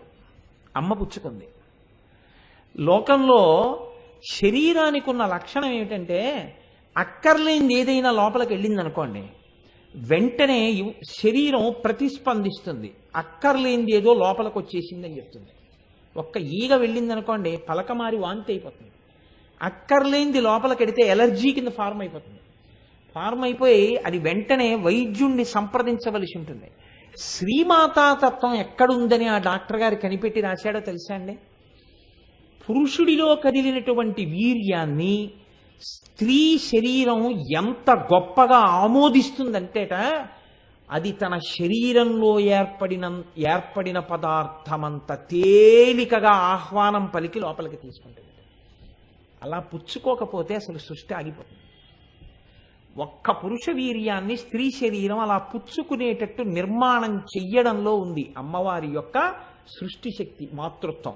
అది జగన్మాత యొక్క లోక నిర్మాణ శక్తి అక్కడ ప్రకటనమైందన్నాడు ఆ డాక్టర్ గారు. ఒక డాక్టర్ గారు శ్రీమాతా తత్వాన్ని అక్కడ పట్టుకున్నారు. ఆయన రాసిన మాటల్లో నేను కదిలిపోయిన మాట ఎక్కడంటే ఒక అద్భుతమైన మాట రాశారండి ఆయన. అంటే ఇంగ్లీష్ సెంటెన్సెస్ నాకు మళ్ళీ జ్ఞాపకం వచ్చినా వాటిని వాడడం నాకు అంత పెద్ద ఆసక్తి లేదు. తల్లి శరీరం ఉన్నప్పటికీ బిడ్డ పెరగడం అనేటటువంటిది పిండం పెరగడం అనేటటువంటిది తల్లి యొక్క శరీరంలో ఇంకా ఏ ఇతర భాగమునందైనా జరగవచ్చా? అంటేట తల్లి శరీరంలో పిండం పెరగడానికి ఇంకా ఏ అవయవం దగ్గర ఉన్నటువంటి ఏది అంగీకరించదు పిండం పెరగడం అంటే పిల్లవాడు పూర్తిగా తయారైపోయేంత వరకు పెరగాలి. పూర్తిగా తయారైపోయేంత వరకు పెరగాలి. లోపల పిల్లవాడు నొక్కుడు పడిపోకూడదు. తల్లి శరీరం పిట్లిపోకూడదు. అలా పెరగాలి. పిల్లవాడు బయటికి వచ్చిన తర్వాత మళ్ళీ అలా సంకోచం అయిపోవాలి పగిలి ముందు ఆ నీరు పెద్ద ప్రవాహం కింద వెళ్ళి కడుగుతుంది. పిల్లవాడు బయటికి వస్తుంటే అప్పుడు వాడు జారుతాడు కిందకి. ఏమి తల్లి ఏమి జగన్మాత ఏమి జగదంబ ఏమి శ్రీమాత. ఒక గైనకాలజిస్ట్ దర్శనం చేశారు. ఇదయా అమ్మవారంటే నేను ఇంతకాలం గైనకాలజీ ప్రొఫెసర్గా వర్క్ చేసిన తరువాత అమ్మ ప్రతి స్త్రీ యొక్క ఊంబునందు శ్రీమాత ఎలా ఆవహించి ఉన్నదో ఎలా లోపల యోగి తయారవుతున్నాడో నేను చూసి పొంగిపోతున్నానని రాసుకున్నారు ఆయన నాతో నేను ఒక డాక్టర్ని పొగడాలని చెప్తున్నానని మీరు అనుకోకండి. నాతో ఆ తల్లి జగదీశ్వరి గారు ఒకసారి అన్నారు కోటేశ్వరారు పెద్దదాన్ని అయిపోయానండి. ఎన్నో పురుళ్ళు పోశాను. ఎంతమంది పిల్లల్లో ప్రసవం చూశాను. అయినా ఇంకా పురుళ్ళు పోస్తున్నాను ఇంకా వైద్యం చేస్తున్నాను అంటే డబ్బుల కోసం కాదు కోటేశ్వరారు. ఏమిటో తెలుసా అండి? నాకున్న గొప్ప శక్తి. తొమ్మిది నెలలు అమ్మ కడుపులో ఊపిరి పోసుకున్నటువంటి యోగి బయటికి వచ్చినప్పుడు ఆ అమ్మ కూడా చూడకముందు వాణ్ణి చూసే భాగ్యం నాకొక్కదానికి.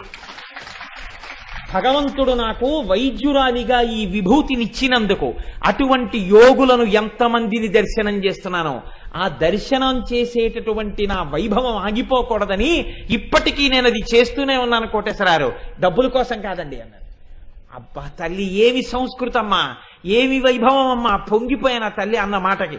కనుక చూడండి ఎవరు నిర్మాణం చేశారు ఇదంతా? ఏ తల్లి ఈ లోకంలో ఇంతమంది జన్మించడానికి ఇంతమంది స్త్రీల యొక్క ఉపాధుల ఎందు అంత మార్పు చేస్తోంది? ఆ తల్లి శ్రీమాత. ఆ తల్లి అనుగ్రహం ఒక్క క్షణం లోపల ఉండగా లోపించి ఉండి ఉంటే ఇవాళ ఇలా చూపించుకోవడానికి మనం లేము. లోపల పసిగుడ్డుని కాపాడి అంత జాగ్రత్త చేసిన తల్లి మా అమ్మ. అటువంటి తల్లి అన్నిటికన్నా చాలా ఆశ్చర్యకరమైనటువంటి విషయం ఏమిటంటే పిల్లవాడు బయటికి రాగానే అమ్మ కడుపులోంచి అమ్మ యొక్క స్తన్యములోంచి పసుపచ్చటి ముద్ద ఒకటి బయటికి ఊరుతుంది. ఇప్పటి వరకు దాన్ని తయారు చేసిన వాళ్ళు లోకంలో లేరట. దాన్ని డాక్టర్ గారు అన్నారు కోలోస్ట్రమ్ అంటారన్నారు. ఆ కోలోస్ట్రమ్ అని పేరు కలిగినటువంటి ఆ పసుపు ముద్దని వాడికి ఏమీ తెలియని స్థితిలో నోరు పళ్ళు లేనటువంటి చిన్ని నోటితో ఎంత ప్రేమో ఏమీ తెలియనటువంటి వాణ్ణి జగన్మాత ఆవహించి నీ పోషణ నిన్ను రక్షించడం నేను నీ అమ్మ యొక్క స్థనముల ఎందు ప్రకాశిస్తున్నాను రా. అందుకే మనకి దేశంలో నన్ను మన్నించండి. స్త్రీ స్థనములు మాతృదేవత యొక్క స్వరూపంగా నిర్ణయింపబడి ఉత్తర క్షణమునందు నమస్కార యోగ్యములయ్యాయి అందుకే మీరు ఏ స్తోత్రం చూడండి అమ్మ స్థనాల్ని కీర్తనం చేస్తారు. ఎందుకని అంటే అన్యదృష్టితో కాదు అదే మాతృస్థానం. ఆ మాతృస్థానమును సప్పరించి ఉండి ఉండకపోతే ఈ పెదవులు ఆనాడు మా అమ్మ స్తన్యము నుంచి ఊరినటువంటి కోలోస్ట్రం నేను మింగి ఉండి ఉండకపోతే ఇవాళ కోటేశ్వరరావు అనబడేటటువంటి ఇంత పెద్ద ఉపాధి ఉండి ఉండేది కాదు. అది చప్పరించగానే ఉపాధికి కావలసిన బలం వచ్చేస్తుంది విటమిన్ ఏ విటమిన్ కే లోపలికి వెళ్ళిపోతాయిట. లోపల ఉన్న ఊపిరితిత్తులు జీర్ణాశయం అన్నీ పనిచేస్తాయిట. కడుపులో ఉండగా నల్లటి మలం గడ్డల కింద పెరుగుతుందిట. అది బయటికి పంపడం ఎవ్వరి సాధ్యం కాదు.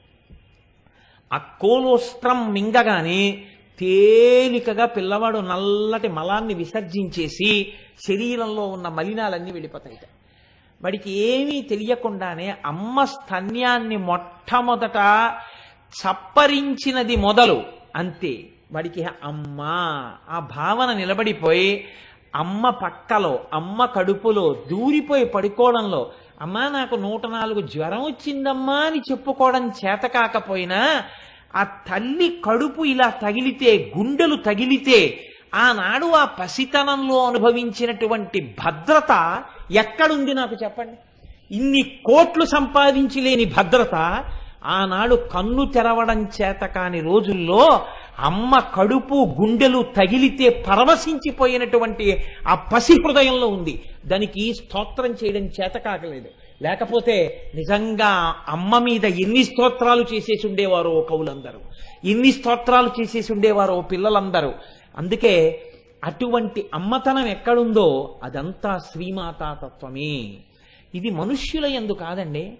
ఆశ్చర్యం ఎక్కడుంటుందంటే నేను ఒక్కొక్కసారి మా బాల్కనీలో నిలబడి చూస్తూ ఉంటాను. ఒక పంది పదిహేను పిల్లలు ఇరవై పిల్లల్ని కంటుంది. అది నడిచి వెళ్ళిపోతూ ఉంటుంది. వెళ్ళిపోతూ పెంట కుప్పలో పారేసినటువంటి వ్యర్థ పదార్థాల్ని పిల్లలు రోడ్ల పక్కన విసర్జించినటువంటి మలాన్ని తింటూ ఉంటుంది. తిని అది పాలుగా మార్చి తన పిల్లలకి ఇస్తుంది ఇంటింటింటింటి పంది పిల్లలు అది పెంట తింటుంది. ఇవి నడిచి వెళ్ళిపోతున్నటువంటి అమ్మ ఇన్ని పిల్లల ఇంతమంది పిల్లల్ని కంటుందనుకుందో ఏమో నా తల్లి. అన్ని పితుకులు ఉంటాయి దానికి. ఏదో పెద్ద దీపావళి పండగ నాడు పెట్టిన దీపాల తోరణంలాగా ఇన్ని పితుకుల్ని ఇన్ని పంది పిల్లలు చప్పరించి తాగేస్తుంటాయి. ఇన్ని పాలు చేయడానికి అందరూ విసుక్కుంటున్నా అది మాత్రం పెంట కుప్పల్లో ఉన్న పెంట తిని అది పాలిస్తుంది. చిత్రం ఏంటంటే నేను మార్నింగ్ వాక్ వెళ్ళొచ్చి చూస్తూ ఉంటాను. చిన్న కుక్క పిల్ల తరిమితే పెద్ద పంది పరిగెడుతుంది. పిల్లలున్న పంది పెద్ద కుక్క అటుగా వెడుతుంటే ధైర్యంగా నిలబడి దాని మీద తిరగబడుతుంది. ఎక్కడి నుంచి వచ్చింది ఆ బలం? అంటే పిల్లల్ని కుక్క ఎత్తుకుపోతుందేమో అని దాని ఆరాటం. ఎంత బెంగో ఆ పిల్లల్ని కాపాడుకోవాలని. అది పంది కావచ్చండి అది కుక్క కావచ్చు అది పిల్లి కావచ్చు కానీ దాని పిల్లల్ని అది రక్షించుకునేంత వరకు ఎవరు నేర్పారు ఎవరు పరిచయం చేశారు? ఇవి నీ పిల్లలు నువ్వు పాలి అని ఎవరు నేర్పారు? అంతే దాని శరీరం నుంచి పాలు స్రవించాయి. ఇది శ్రీమాత. ఎక్కడ ఉంది శ్రీమాత అని చెప్తారు? శ్రీమాత అన్న మాట లలితా సహస్రనామ స్తోత్రం నేనంటాను ఈ ఒక్క నామం చాలదా? మీ హృదయం పరవశించిపోవడానికి అమ్మవారి వంక చూసి శ్రీమాత అని పిలవడానికి భయం ఎందుకు? ఏమిటో ఉపాసన ఏమిటి? అమ్మవారిని ఉపాసన చేస్తే అదైపోతుంది ఇదైపోతుంది. ఇలా చేయాలి ఇలా నైవేద్యం పెట్టాలి. ఎవరు చెప్పారు? నువ్వు ఏ నైవేద్యం పెడితే మీ అమ్మ నీకు పాలిచ్చింది? నువ్వు మీ అమ్మ పాలు తాగావా? నువ్వు నైవేద్యం పెడితే మీ అమ్మ నిన్ను రక్షించిందా? ఎవ్వరికీ లేనన్ని భయంకరమైన విషయాలు అమ్మవారి ఉపాసనలో మీరు ఎందుకు చెప్తారు? చేతకాని మాటలు చెప్పి పిల్లల్ని భక్తుల్ని పాడు చేయకూడదు. అమ్మని అమ్మగా చూడడం వస్తే అమ్మవారంత గొప్పది లోకంలో లేదు. అమ్మయే అమ్మవారు. మీరు అమ్మగా అమ్మవారిని చూడండి అమ్మతనం అంతటితో మిమ్మల్ని ఆవిడ రక్షిస్తుంది. అమ్మని మగవాడిగా చూస్తేనే దోషం. నేను మగవాణ్ణి అన్న భావనతో అమ్మని చూస్తే ఏ అమ్మ క్షమించదు. అమ్మవారైనా అంతే. మీరు కొడుకుగా నిలబడి నమస్కారం చేయండి మిమ్మల్ని ఆదుకోవడానికి అమ్మ ఎప్పుడూ సిద్ధం. మన వేదం మనకేం నేర్పింది అంటే మాతృదేవో భవ. ముందు నమస్కారం అమ్మకే. ఎందుకని సృష్టికర్త ఆవిడ మీకు గర్భాలయం ఆవిడిచ్చింది. బయటికి వచ్చిన తర్వాత పాలు పట్టింది సృష్టికర్త స్థితికర్త ప్రళయకర్త. ఆవిడ నిద్ర పుచ్చింది మిమ్మల్ని. నిద్ర స్వల్పకాలిక లయం. కాబట్టి సృష్టికర్త స్థితికర్త ప్రళయకర్త ముగ్గురు అమ్మలో ఉన్నారు కనుక అమ్మయే మొదటి దైవం. కాబట్టి మాతృదేవో భవ. అమ్మ కన్నా గొప్ప గురువు లోకంలో ఉండడు. నేను చదివిన పుస్తకం మీరందరూ వీలైతే బాగా చదువుకున్న వాళ్ళు కాబట్టి ఆ పుస్తకం ఎప్పుడైనా చదవండి. నేను ఆ పుస్తకం మీద ఎన్ని ప్రసంగాలు చేయగలుగుతాను? మీరు అందులో ఆయన ఒక చాప్టర్ రాశారండి ప్రత్యేకంగా. అందులో ఆయన ఒక మాట రాశారు భారతీయ పురాణాల్లో నారదుడు వచ్చి ప్రహ్లాదుడు కడుపులో ఉండగా లీలావతికి విష్ణుతత్వం చెప్తే లోపల ఊ కొట్టాడంటే ఏదో అంటారు.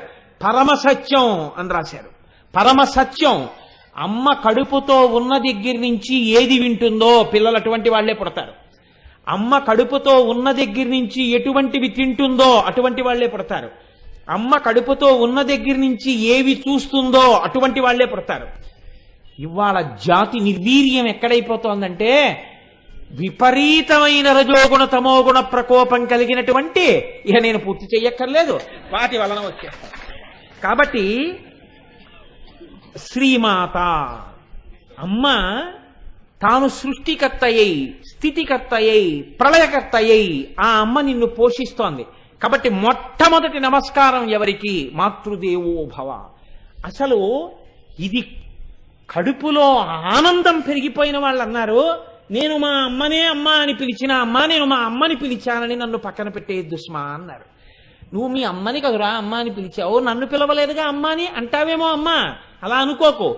అమ్మా అయ్యా అతంచు ఎవ్వరిని నేనన్నన్ శివా నిన్నేను సుమి. నీమది తల్లిదండ్రులటంచుం చూడగాబోకు నాకిమ్మై తల్లియు తండ్రియున్ గురుడు నీవే కాక సంసారపుం చిమ్మం చీకటి కప్పకొండ కనుమా శ్రీకాళహస్తీశ్వర అంటాడు దుర్జటి. నేను ఎవ్వరి దగ్గరికైనా వెళ్ళి ఏమ్మా అంటే వెంటనే నేను మా అమ్మ పార్వతీదేవినే పిలిచినట్టు. నేను ఏమయ్యా అంటే నేను నా తండ్రి పరమశివుణ్ణే పిలిచినట్టు. అంతేకాని నేను అమ్మా అమ్మా అని ఎవరినో పిలిస్తే నువ్వు వాళ్ళని పిలిచావు అనకు తండ్రి. నేను అమ్మా అన్నప్పుడల్లా మా అమ్మనే పిలుస్తున్నానన్నారు. ఏమయ్యా ఈ అమ్మ అయితే అన్నం పెట్టిందయ్యా నీకు? ఈ అమ్మ అయితే పాలిచ్చింది. జగదంబ ఏమిచ్చిందయ్యా నీకు? జగదంబ ఏమన్నం పెట్టింది? అంటారేమో పేరాల భరత శర్మ గారు పొంగిపోయారు మహానుభావుడు. శారా శారదానంద లహరితో ఆయన అంటారు ఒక్కడు ఏనుగు ముఖంబునను మరొక్కడు అరుముగాలతోడ నీ నీ అక్కున పాలు ద్రావా జగమంతయు బిడ్డలు కన్న తల్లి నేడెక్కడ నుండి చేపెదకో? ఇనగోళము చంద్రగోళమున్ తక్కక నీ యురంబునను తల్పకయున్న అహర్నిశల్ అన్నారు. అమ్మా నీకు ఇద్దరు కొడుకులున్నారు. మేము నీ కొడుకులమేగా?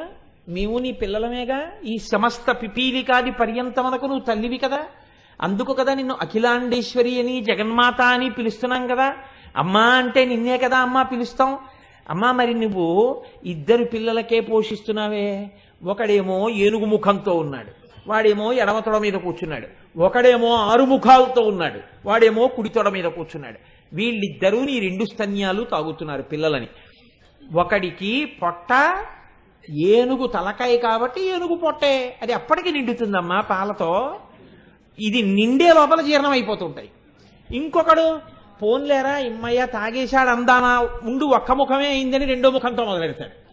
ఆరో ముఖం పూర్తయ్యేటప్పటికి మొదటి ముఖానికి ఆకలేసిందని మళ్ళీ మొదటి ముఖం పెడతాడు. అమ్మా ఒక్కడు ఏనుగు ముఖం బోలను మరొక్కడు ఆరుముగాలతోడ నీ అక్కున పాలు త్రావ జగమంతయు బిడ్డలు కన్న తల్లి. అమ్మ నీకు వాళ్ళిద్దరే కాదుగా పిల్లలు? మేమందరం ఉన్నాం. మంచి వేసవకాలంలో రైలు దిగి ఇంకొక ఐదు నిమిషాలే రైలు ఆగుతుంది వెళ్ళిపోతుంది. పరిగెత్తుకుంటూ వెళ్ళి కూలర్ దగ్గరికి పాపం ఎవరో ఒక ఆయన ఒక గుక్కడి నీళ్ళు తాగుదాం అనుకున్నాడు. ఉండండి ఉండండి ఉండండి నన్ను ఈ సీసా పట్టేసుకొని ఇవ్వండి అన్నాడు ఒకడు. అది ఎంత ఉంది? నా అంత పొడుగుంటుంది ఆ సీసా? దాంతో అలా పడుతున్నాడు సన్నటి ధార. అలా పడుతోంది. ఆఖరికి నిండుతోంది. అమ్మయ్యా తాగచ్చు అనుకున్నాడు. ఈ చేత్తో తీసి జేబులోంచి తీసి ఇంకోటి ఎట్టాడు? ఎప్పటికి నిండేది అలా ఆరు ముఖాలతోడ ఒక ఆయన ఆరు ముఖాలతో తాగుతున్నాడు. ఒక ఆయన ఏనుగు ముఖంతో తాగుతున్నాడు. అమ్మ మాకెప్పుడు ఎడతావన్నావు? మాకెప్పుడు ఇస్తావు పాలు? మమ్మల్ని ఎప్పుడు ఉద్ధరిస్తావు? మరి అమ్మ అని మేము పిలుస్తున్నాం కదా. అంటే అమ్మవారు అందిట ఆగండి ఆగండి ఆగండి ఆగండి. ఇలా వరుస క్రమంలో పిల్లలందరికీ అన్నం పెట్టడం నాకు అలవాటు కాదు. ఆకలి ఇగానే అన్నం పెట్టేస్తాను. అందుకే మీ అందరికీ అన్నం పెట్టేయడానికి ఇవాళ నుంచి నేనేం చేస్తానో తెలుసా? ఇనబంబము చంద్రబింబము తక్కకని యురంబునను దల్పకయున్న అహర్నిశల్సతి సూర్యగోళాన్ని ఒక స్థానంగా చంద్రగోళాన్ని ఒక స్థానంగా పెట్టుకుంది అమ్మవారు. పగటిపూట సూర్యగోళంతో లోకంలో ఉన్న మొక్కలన్నీ పత్రహరితాన్ని తయారు చేసుకుని కాయగూరలు పళ్ళు ఇవన్నీ సూర్యరశ్మి ఉంటే పండుతాయి. అమ్మ పెట్టింది కదా అని శుభ్రంగా తినేసి అమ్మ లేనప్పుడు కజ్జికాయలు తినేసి తొక్కుడుండలు తినేసి అమ్మ కడుపు నొప్పి అంటే మళ్ళీ మంది ఎవరు ఇవ్వాలి? అమ్మే ఇవ్వాలి. రాత్రి వేళ రెండో స్థానంలో చంద్రుడితోటి ఓషధులను ప్రకాశింపజేసి మందులు ఇస్తోందిట. అమ్మా ఈ రెండింటితోటి మమ్మల్ని అందరినీ పోషిస్తున్నావు కదమ్మా. మా అమ్మ నువ్వే అమ్మా అన్నారు పేరాల భరత శర్మ గారు. అమ్మాయి గొప్పదానివమ్మా? ఒక్కడు ఎనుగుముఖమ్ములను మరొక్కడు అరుముగాలతోడ. నీ అక్కున పాలుద్రావా? జగమంతయు బిడ్డలు కన్న తల్లి. నీడెక్కడ నుండి చేపెదకో? ఇనబంబము చంద్రబింబమున్ తక్కక నీ యురంబునను దల్పకయున్న అహర్నిశల్ సతీ అన్నారు. ఇక్కడ భాస్కర రాయల వారు అన్నారు లోకంలో ఒక తల్లికి తండ్రికి జన్మించిన తరువాత బిడ్డడు ఆ తల్లిని అమ్మా అమ్మా అమ్మా అని పిలుస్తాడు. అమ్మ ఎన్నేళ్ళు వచ్చినా వాడి కడుపే తడుగుతుంది. వాడికి ఇంకా పెట్టాలి ఇంకా పెట్టాలి వాడు ఇంకా బాగా తినాలి వాడు బాగా ఆరోగ్యంగా ఉండాలి. తప్ప వీడు అమ్మా నేను సన్యాసం తీసేసుకుంటానమ్మా అన్నాడు అనుకోండి. అమ్మో నిన్ను చూడకుండా నేను ఉండగలనానన్నా అంటుంది. తప్ప ఏ తల్లి పిల్లాన్ని సన్యాసం తీసేసుకోమనో అడవిలకు వెళ్ళిపోయి తపస్సు చేసేసుకోనో అంత తొందరగా ఏం అంగీకరించదు. శంకరాచార్యుల వారిని కన్న తల్లి అంగీకరించలేకపోయింది ఆర్యాంబ. అంత తేలిక అమ్మ మనసు బిడ్డన్ని విడిచిపెట్టి ఉండడం అంటే అంత తేలికేం కాదు. కాబట్టి ఏ తల్లి ఇంక నేను జన్మ లేకుండా చేసుకోవడం కోసమని తురియాశ్రమానికి వెళ్ళిపోతానంటే అంగీకరించి అంత ఔదార్యంగా పంపించి మళ్ళీ అమ్మా నాన్న అని పిలవవలసినటువంటి అవసరం లేని రీతిలో వేరొక జన్మ ఎత్తవలసిన అవసరం లేని ఉపాసన చేస్తానంటే పిల్లాన్ని ఏ అమ్మ పంపిస్తుంది? ఎంతసేపు తన కొడుకుగా ఉండమని అడుగుతుంది. కానీ ఈ అమ్మ ఏం చేస్తుందిట? ఒక్కసారి శ్రీమాత అని పిలిస్తే శివజ్ఞానం ఇచ్చేస్తుంది. శివజ్ఞానం దొరికిందనుకోండి ఏమవుతుంది? అంతే ఒక్కసారి వేదము చేత ప్రతిపాదింపబడినటువంటి సమస్త జ్ఞానము కరతలామలకం అవుతుంది తను జ్ఞాని అవుతాడు. ఆ జ్ఞానము కలగగానే ఇక మళ్ళీ పుట్టవలసిన అవసరం లేకుండా పునరావృత్తి రహిత శాశ్వత శివ సాయుధ్య స్థితిని పొందేస్తాడు. మిగిలిన అమ్మల్ని అమ్మా అమ్మా అమ్మా అంటే వాళ్ళు ఇంకా నాన్న నువ్వు నన్ను అమ్మా అమ్మా అంటూనే ఉండాలి అంటూనే ఉండాలంటారు. ఈ అమ్మను అమ్మా అని పిలిస్తే ఇక మళ్ళీ వేరొక జన్మలో అమ్మా అని ఎవరిని పిలవవలసిన అవసరం లేని రీతిలో మోక్షాన్ని ఇస్తుంది కాబట్టి అమ్మా నువ్వు శ్రీమాత. నువ్వు ఇంత గొప్పదానివమ్మా. ఇహ సంసార క్లేశం ఉండదు నిన్ను పిలిచిన వాడికి. అందుకే ఇది తెలిసి చెయ్యండి తెలియక చెయ్యండి అంతే ఆ శక్తి. జ్ఞాన సంబంధర్ని చిన్న వయస్సులో ఉండగా తండ్రి గారు అక్కడ మంటపంలో కూర్చోబెట్టి స్నానం చేయడానికి ఎడుతున్నారు. నానా నానా అని వాడు ఏడుస్తున్నాడు. ఉదయ నేను వెళ్ళి స్నానం చెయ్యడానికి మునక వేసినప్పుడు నీకు భయం వేస్తే అదిగో గోడ మీద ఉన్నారే ఇద్దరు. పార్వతీ పరమేశ్వరుల యొక్క మూర్తులు చెక్కబడి ఉన్నాయి. వాటిని చూపించన్నాడు ఆవిడ అమ్మ ఆయన నాన్న. ఇంట్లో అమ్మ ఇక్కడ నేను ఉన్నాం కదా. నీకు నాకు వీళ్ళకి అందరికీ అమ్మా నాన్న వాళ్ళు. అమ్మా అంటే మీ అమ్మ పలుకుతుందా? నానా అంటే పలుకుతారా? అంతకన్నా అమ్మా అని నువ్వు ఆర్తితో పిలవాలి కానీ పరుగు పరుగున వస్తుంది. మీ అమ్మ ఇక్కడి నుంచి పిలిస్తే వినపడకపోవచ్చు మీ అమ్మకింటికి. కానీ ఈ అమ్మని నువ్వు ఆర్తితో లోపల అమ్మా అన్నా సరే వచ్చేస్తుందిరా నీకు భయం వేస్తే ఆవిడ పిల్లన్నాడు అది పసి హృదయం అండి. నమ్మేసింది. నమ్మకంలో ఉంది ఏదైనా నమ్మని వాడికి ఎంత చెప్తే మాత్రం ఉపయోగం ఏముంది? కాబట్టి వెళ్ళాడు స్నానం చేద్దామని నీటిలో ములిగాడు. అమ్మో తండ్రి నీటిలో మునిగిపోయాడని భయం వేసింది. ఒక్కసారి గోడ వంక చూశాడు. పిలిస్తే పలుకుతుంది అన్నాడుగా అందుకని ఆ బెంగతో అమ్మా అమ్మా అన్నాడు. అంతే. పరమశివుడు అన్నాడు అమ్మా అమ్మా నమ్మి పిలిస్తే కూర్చుంటావే లేరా అని చెయ్యట్టు తీసుకొచ్చాడు. ఇద్దరూ వచ్చేశారు. ఈ పిల్లాడు చూసి అమ్మా అమ్మా అమ్మా అని ఏడుస్తున్నాడు. తండ్రి కోసమని పరమశివుడు అన్నాడు అమ్మా అమ్మా అని ఏడిచిన పిల్లాడు నోటితో చెప్పుకోవడం రాని పిల్లాడు ఏం చేస్తుంది అమ్మా వెంటనే పాలు ఇవ్వాలి వాడు బెంగ తీరడానికి పాలి అన్నాడు. అంటే ఆవిడంది ఏమిటో చాలా తేలిగ్గా చెప్పేస్తున్నారు పాలిమ్మని. నేను పాలిస్తే మీ జ్ఞానం వస్తుందండి ఆవిడ. నా జ్ఞానమే వచ్చిందో నీ జ్ఞానమే వచ్చిందో వాడు అమ్మ అన్నాడు ఏడిచాడు ఇచ్చే అదే అమ్మతనం అన్నాడు. నాకు ఉందా అమ్మతనం అంది ఆవిడ పాలిచ్చేసింది. తండ్రి నీటిలోంచి పైకి లేచాడు. పైకి ఎక్కుతున్నాడు తువ్వాలతో తుడుచుకుని. ఇద్దరు అంతర్ధానం అయిపోయారు. పిల్లవాడి నోటి నిండా పాల చారికలు ఉన్నాయి. తండ్రి చూసి అన్నాడు రే ఎ- ఎవరి పాలు తాగెవరా దుర్మార్గుడా? అన్నాడు. నాన్నగారు మీరే కదా చెప్పారు పిలిచానండి అమ్మ వచ్చిందండి అమ్మ వచ్చి పాలిచ్చింది తాగాను అన్నాడు. నిజంగా అమ్మ నీకు పాలిచ్చిందిరా? అన్నాడు. అవునండి అన్నాడు. ఏవి ధన్యుడివిరా అని ఎత్తుకుని గుళ్ళో పెడుతున్నాడు వాడు చిన్ని చేతులు తాళం వేస్తూ పత్తికాలు పాడడం మొదలెట్టాడు అమ్మవారి స్తన్యము నుంచి స్రవించిన పాలు తాగాడు. అంతే జ్ఞానం వచ్చేసింది వాడికి.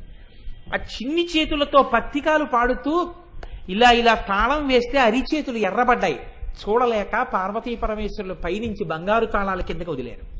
వాడు చిన్నప్పటి నుంచి తాళం వేస్తూ ఆఖరికి పెళ్ళవగానే భార్యతో కలిసి పరమశివుల్లో లీనమైపోయారు జ్ఞాన సంబంధాలు అమ్మా అని ఒక్కసారి పిలిచాడు జ్ఞాన సంబంధాలు అంతే.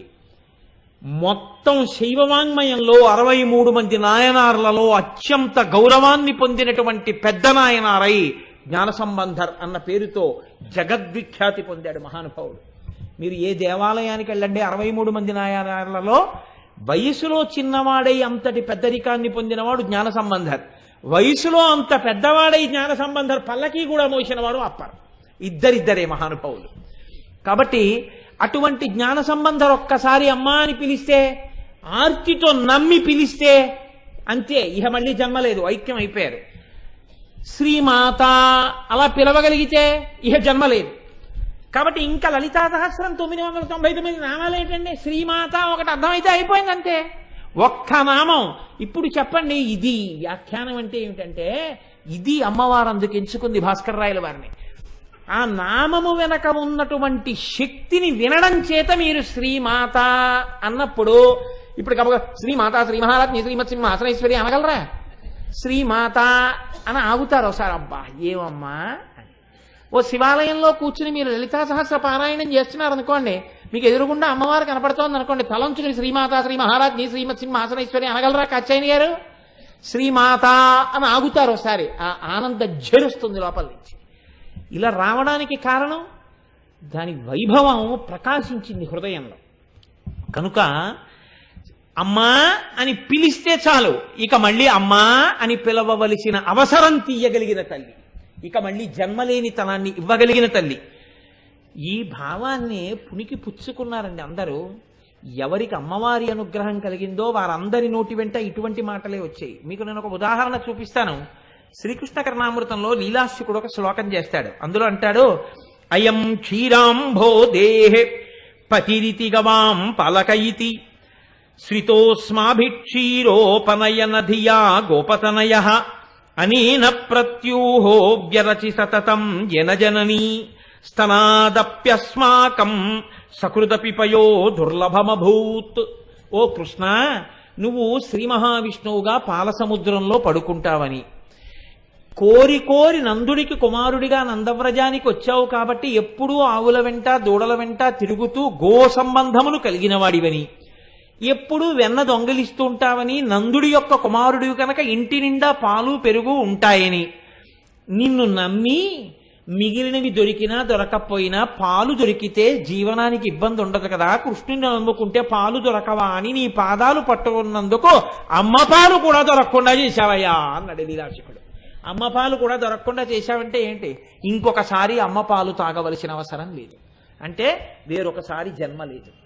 పాలతో సంబంధం ఉన్న నువ్వు నిన్ను నమ్మి స్తోత్రం చేస్తే ఇంకొకసారి అమ్మ పాలే తాగకుండా చే దరిద్రుణ్ణి చేశావు అన్నాడు. అంటే దరిద్రుణ్ణి చేశావు కాదు. ఇంకొకసారి జన్మనెత్తకుండా చేశావు. ఈ భావన ప్రచోదనం కావాలంటే అమ్మవారి అనుగ్రహం వశిన్యాది దేవతలకు వచ్చినట్టు భాస్కరరాయల వారికి వచ్చినట్టు వస్తే ఏ తత్వంలోనైనా అలా దర్శనం చేశారు పెద్దలైన వారు. కాబట్టి చూడండి ఇది శ్రీమాత. శంకర భగవత్పాదులు అంటారు సౌందర్యలహరిలో గిరామాహుర్దేవీం ద్రుహిణ గృహిణీమగమవిదో హరే పత్నీం పద్మాం హర సహచరీమద్రితనయాం తురీయా కాపిత్వం దురధిగమని సీమ మహిమా మహామాయా విశ్వం భ్రమయసి పరబ్రహ్మ మహిషి ఇది ఒక చమత్కారమైనటువంటి శ్లోకం. ఇందులో అమ్మవారిని తీసుకెళ్ళి మహామాయా స్వరూపంగా సౌందర్యలహరిలో శంకరాచార్యుల వారు పరబ్రహ్మమునకు మహిషిగా చెప్పారు. అంటే మహారా రాజ్ఞిగా కాకుండా ఆయన భార్యగా చెప్పారు. ఇందులో అంటారు గిరామాహుర్దేవీం ద్రుహిణ గృహిణీం ఆగమవిదో ఆగమవిదో అమ్మ నేను చెప్పట్లేదమ్మా. వేదములను క్షుణ్ణంగా అర్థం చేసుకున్న వాళ్ళు చెప్తున్నారు. ఏమని? నువ్వే చతుర్ముఖ బ్రహ్మగారి ఎందు సృష్టి శక్తిగా ఉంటావు. అందుకని సరస్వతి ఆయనకి జ్ఞానశక్తి ఉండాలి సృష్టికి. వేదముల యొక్క జ్ఞానం ఉండాలి. అందుకని నాలుగు ముఖాలతో నాలుగు వేదాలను వల్లించగలిగిన శక్తివై నాలుక మీద సరస్వతిగా ఉంటావు. నువ్వే హరిసహచరి పద్మనిలయాం. శ్రీ మహావిష్ణువుకి శక్తి స్వరూపంగా పద్మాలయవై లక్ష్మిగా ఉంటావు. నీవే రుద్రుడికి శక్తిగా పార్వతిగా ఉంటావు. అద్రితనయాం. అద్రి అంటే కొండ. కొండ యొక్క కూతురు నీకు తండ్రినైతి నాకింత చాలదే ఇది మహాద్భుతంబు ఇందువదన అంటాడు కొండలరాయుడు అందులో. కాబట్టి ఆ వీరభద్ర విజయం పోతన గారి అలా కొండకి కూతురు కాబట్టి పార్వతీదేవి పర్వతరాజు పుత్రి. పార్వతీదేవి రుద్రుడి యొక్క శక్తి. బ్రహ్మగారి శక్తి అయిన సరస్వతిగా ఉన్నా నువ్వే. విష్ణుమూర్తి యొక్క శక్తి లక్ష్మిగా ఉన్నా నువ్వే. రుద్రుడి యొక్క శక్తి అయిన పార్వతిగా ఉన్నా నువ్వే. ఉన్నది ఆ శక్తే ఫ్యాన్లో కెడితే తిప్పుతోంది లైట్లో కెడితే వెలిగిస్తోంది హీటర్లో కెడితే అన్నం వండుతోంది అది లేకపోతే ఇంట్లో ఓవెన్గా ఉంటే మీకేమో వేడిగా ఇస్తోంది ఎయిర్ కండిషనర్లో ఉంటే చల్లగా ఉంటుంది. ఉన్న ఆ శక్తి ఒక్కొక్క దాని ఎందు ఒక్కొక్కటిగా ప్రకాశించినట్టు ఒక్కొక్క విభూతిని వ్యక్తం చేసినట్టు విష్ణువు ఎందు స్థితికార శక్తిగా లక్ష్మిగా బ్రహ్మగారి ఎందు సృష్టి శక్తిగా సరస్వతిగా రుద్రుని ఎందు లయకార శక్తిగా పార్వతిగా అమ్మ మూడు రకాలుగా ప్రకాశిస్తున్న తల్లివి నువ్వే. చిట్ట చివర ఈ మూడు తత్వములు ఏకమైపోతే ఒకటైన పరబ్రహ్మ తత్వములకు మహిషివై. మహామాయవై ఈ లోకమును తిప్పుతూ ఆఖరణ ఈశ్వరుడితో కలుపుతున్న దానివి నువ్వేనమ్మా అన్నారు. ఆ అమ్మ అనుగ్రహం కలిగిందనుకోండి ఒక్కసారి సంసారములోంచి పైకెత్తేస్తుందంతే. అవిద్యానామంతస్తిమిరమిహిరోద్దీపనగరి జడానాం చైతన్య స్తవకమకరంద శృతిహరి దరిద్రాణాం చింతామణి గుణనికా జన్మ జలధౌ నిమగ్నానాం దంష్ట్రామురరిపు వరాహస్య భవతి అంటారు శంకర భగవత్పాదులు. ఆదివరాహమూర్తి యొక్క కోర ఆ రోజున భూగోళాన్ని సముద్రంలోంచి పైకెత్తినట్టు అమ్మా అని ఆర్తితో పిలవగలిగితే సంసార సముద్రమునందు మునిగిపోయిన వాణ్ణి తన పాదముతో అలా పాదం మీద కూర్చోపెట్టుకుని పైకెత్తి పరమశివుల్లో కలిపేస్తుంది కలిపేసి మోక్షాన్ని ఇచ్చేస్తుంది వేరొకసారి అమ్మా అని పిలవవలసిన అవసరం వేరొకసారి వేరొకటి కడుపున పుట్టవలసిన అవసరం లేకుండా పునరావృత్తి రహిత శాశ్వత శివ సాయుధ్య స్థితిని ఇయ్యగలిగినటువంటి పరబ్రహ్మ స్వరూపిణి కాబట్టి అంతటి తల్లివమ్మ ఇంత శక్తి ఉన్నదానివి ఇంత శక్తిని మా ఎందు ఎందుకు కృప చేస్తావు? ఒక్క మాటకి. అమ్మా అని పిలిస్తే చాలు. ఎందుకంత పొంగిపోతావు? నువ్వు అమ్మవు కనుక నీకు అమ్మతనం ఉంది కనుక. అందుకే పోతన గారు పొంగిపోతే అమ్మవారికి ఇంకొక నామాలు వేయలేదు. అమ్మలగన్నయమ్మ మూరమ్మల మూలపుటమ్మ చాలా పెద్దమ్మ సురారులమ్మ కడుపారడి బుచ్చినయమ్మ తన్ను లోనమ్మిన వెల్పుటమ్మల మనంబున ఉండెడి అమ్మ దుర్గమాయమ్మ. కృపబ్ధినిచ్చుట మహత్వ కవిత్వ పటుత్వ సంపదల్లన్నారంతే. అమ్మ అమ్మ అమ్మ అమ్మ అమ్మ. ఈ అమ్మ అన్న పేరు పడిపోయింది అలవోకగా పోతన గారికి ఆ అమ్మ అన్న నామం యొక్క గొప్పతనాన్ని ఆవిష్కరిస్తూ మూక పంచశతిలో మూకశంకరులు అంటారు జంతోస్తవపద పూజన సంతోష తరంగితస్య కామాక్షి బంధో ఇది భవతి పునః సింధో అంబస్సు భ్రమీతి శిలా అన్నారు. అమ్మా ఒక పెద్ద బండరాయిని తీసుకొచ్చి అలా ప్రవహిస్తున్నటువంటి ఏటిలో పడేస్తే అది నీటిలోకి మునిగిపోవడం మానేసి ఇంత పెద్ద బండరాయి నీటి మీద తేలిపోతే చూసిన వాడు ఇదేమిటో బండరాయి తేలిపోయిందని వెళ్ళిపోతారా? తెల్లబోయి ఇదేమిటిది బండరాయా? కాదా? అని ఇంకోసారి ఎత్తుతాడు. ఎత్తలేక ఎత్తలేక ఎత్తగలిగినంత బండరాయి. కానీ నీటిలో ములగట్లేదు. ఇప్పుడు వాడు తెల్లబోయి ఇదేమిట్రా బండరాయి ములగట్లేదు ఏమిటని వీధిలో ఉన్న వాళ్ళందరినీ పిలుస్తాడు. ఊళ్ళో వాళ్ళ ఉన్న వాళ్ళందరినీ పిలుస్తాడు. పక్క ఊళ్ళో వాళ్ళు వస్తారు బళ్ళు ఎక్కొస్తారు కార్లు ఎక్కొస్తారు బస్సులు వేసుకొస్తారు అప్పుడు అదొక దర్శనీయ స్థలం అయిపోతుంది. ఎందుకని? నీట మునగని బండ. నీట మునగకుండా ఉండడం బండకి ఎలా సాధ్యం కాదో ఒక్కసారి మనుష్యుడు కాదమ్మా. ఆయన అంటారు జంతోస్తవ పద పూజన సంతోష తరంగితస్య కామాక్షి. లోపల నుంచి సంతోష తరంగములు ఉద్భుతమవుతుండగా అబ్బా ఇన్ని జన్మల తర్వాత ఇన్ని కోట్ల జన్మల తర్వాత నా తల్లి ముందు కూర్చుని మా అమ్మ పాదాల మీద ఇంకంత కుంకన్న చేత్తో వేస్తున్నాను. నాకన్నా భాగ్యవంతుడెవరు? అని అమ్మా అంటూ ఎవడు వేశాడో వాడు ఉత్తర క్షణం నీలో కలిసిపోకపోతే సమస్తమైన సౌఖ్యములను పొంది మోక్షాన్ని పొందకపోతే ఏటి మీద బండ తేలినంత? అన్నారు సింధో రంభస్సు భంభ్రమీతి శిల. ఏటి మీద బండ తేలుతుందమ్మా ఒక్కనాటికి తేలదు. నీ పాదములను సంతోష తరంగములు పైకొచ్చేటట్టుగా ధ్యానం చేసి పూజ చేసిన వాడు మోక్షాన్ని పొందకుండా ఇహమనందు సౌఖ్యం పొందకుండా ఉంటాడా అమ్మా? పొంది తీరుతాడు. ఇది ఆయన యొక్క పూనిక. మూక మూకశంకరులు అమ్మవారి వంక చూస్తూ మాట్లాడినటువంటి శ్లోకం. మూకశంకరులు మాట్లాడినా సొంతం కాదు. అమ్మవారే నోరు లేని వారిలోకి వాక్కు లేని వారిలోకి ప్రవేశించి వాక్కుగా మారి పైకొచ్చినటువంటి శ్లోకం. అంటే ఇది అమ్మవారే చెప్పిన శ్లోకం. అది అమ్మవారు చెప్పిందే. ఇది అమ్మవారు చెప్పిందే. శంకరులలోంచి వచ్చిన సౌందర్యలహరి అమ్మవారు చెప్పిందే. ఇన్ని అమ్మవారిలోంచి వచ్చి ఒకటికి ఒకసారి ఒకటికి ఇంకొకసారి ఒక పరికొక పరి అని అన్నమయ్య పొంగిపోయినట్టు ఇన్ని మార్లు అమ్మవారు ఒక్కసారి నీకు నోరిచ్చినందుకు నా వంక తిరిగి అమ్మా అను. చాలు. నిన్ను ఏ స్థితికి ఎత్తుతానో చూడు. పరాశర భట్టర్లు అంటారు శ్రీగుణరత్న కోశంలో ఐశ్వర్యమక్షర గతిం పరమం పదం వా కస్మైతి చంజలి భరం వహతే వితీర్య. అస్మైన కించితుచితం కృతం జిత్యధాంబ తం లజ్జసే కదయకోజ యుదారభావ అన్నారు. ఒకనొకనాడు ఒకడు వెళ్ళి అమ్మవారి ముందు నిలబడి అమ్మా అని పిలిచి ఇలా వంగి నమస్కారం చేశాట అయ్యో పిల్లవాడు నన్ను వచ్చి అమ్మా అన్నాడే అని అమ్మవారు వాడికి ఇహమునందు సమస్త సుఖములనిచ్చిందిట మూడు తరాలు చూడగలిగినటువంటి గొప్ప వైభవాన్నిచ్చిందిట ఆ కర్ణవాడి శరీరంలోంచి జీవుణ్ణి చాలా తేలిగ్గా విడిపించి తన భర్తతో కలిసి విమానంలో వచ్చి తన భర్త పక్కన విమానంలో కూర్చోబెట్టి విమానం ఊర్ధలోకాలకి వెళ్ళిపోతుంటే కనపడకుండా అమ్మవారు విమానం యొక్క కిటికీకి ఉన్న తెర పక్కకి వెళ్ళి చాటుగా నిలబడింది. నిలబడితే పరమేశ్వరుడు అన్నట్ట ఏం అలా దాక్కున్నావేం లక్ష్మి? ఇలా రా ఏ కనపడమేం బిడ్డడికి అన్నట్ట. అంటే ఆవిడందిట?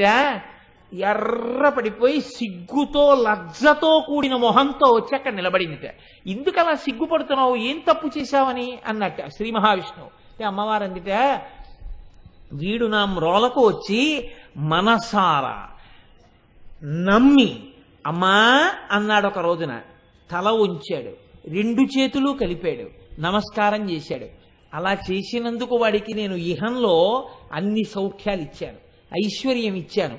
మూడు తరాలు చూడగలిగిన శక్తిని ఇచ్చాను. ఆరోగ్యం ఇచ్చాను. అనాయాస మరణం ఇచ్చాను. తీసుకొచ్చి మీ పక్కన కూర్చోపెట్టాను. ఇంకా ఇంతకన్నా నేను వీడికి ఏమీ చేయలేకపోయానే వీడు అమ్మా అని పిలిచినాను అని సిగ్గుపడి పక్కకి వెళ్ళిపోయాను త్వం లజ్జసే కదయకోజు యుదారభావ అన్నారు పరాశర భక్తులు ఐశ్వర్యమక్షర గతిం పరమం పదం వా. కస్మైతి తంజలి భరం వహతే వితీర్య. అస్మైన కించిత్ చితం కృతం ఇత్యధాంబ తం లజ్జసే కదయకోయుతారభావ ఆ శ్రీమాత అన్న ఒక్క నామాన్ని ఇన్ని భ- ఇన్ని భంగుల అనుభవించారు పెద్దలు. ఎవరి శ్రీమాత అని అడిగారు. ఈ శ్రీమాత ఎవరో నువ్వు కొంచెం జాగ్రత్తగా అవలోకనం చేస్తే నీకొక విషయం గోచరిస్తుంది అన్నారు. ష ర్ ఈ అనేటటువంటి మూడు అక్షరాలు కలిస్తే శ్రీ అవుతుంది. ఈ ర్ ఈ అనేటటువంటి మూడు సత్వగుణము రజోగుణము తమోగుణము అనేటటువంటి మూడు గుణములను చూపిస్తాయి. అసలు ఈ లోకమంతా ఉన్నది ఈ మూడు గుణాల్లోనే.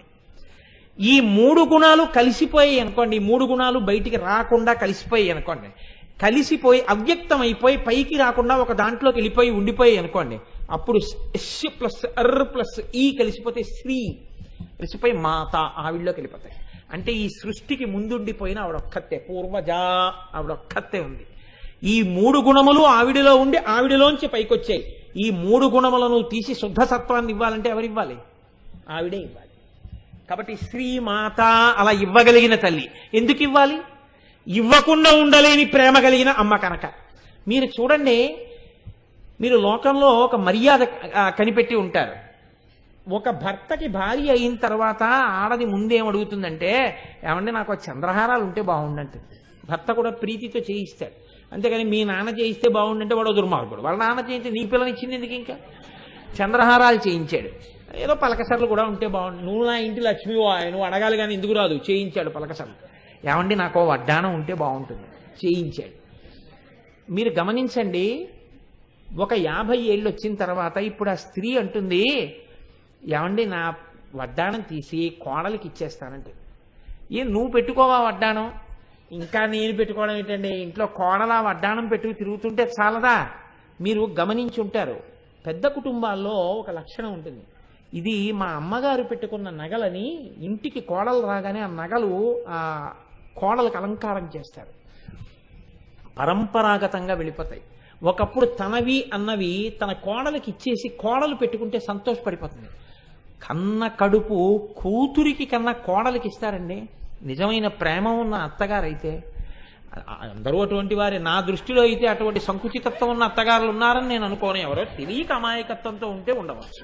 కాబట్టి అమాయకత్వం తొలగిపోతుంది. అజ్ఞానం లోపల గాఢంగా ఉండిపోతే ప్రమాదంగా కాబట్టి చూడండి ఇప్పుడు అసలు ఆ తత్వంలోనే ఆ లక్షణం ఉంటుంది.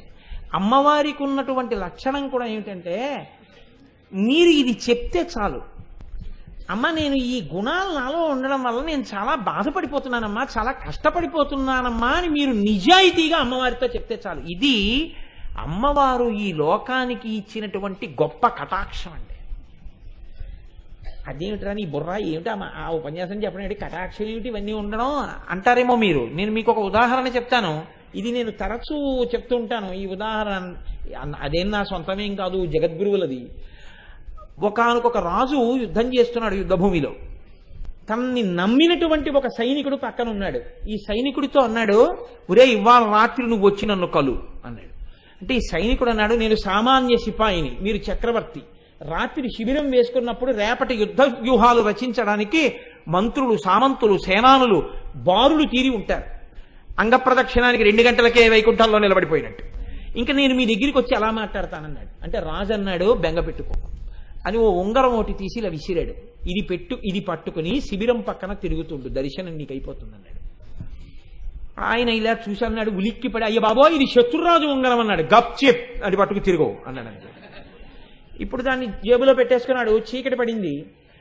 దర్శనాలకి టైం ఇచ్చారు టోకెన్లు వేసి సేనాపతి ఉపసేనాపతి వీళ్ళందరికీ రాత్రి పన్నెండు పన్నెండున్నర ఒంటి గంట ఒంటి గంటన్నర రెండు ఇలా వీడి సిపాయి.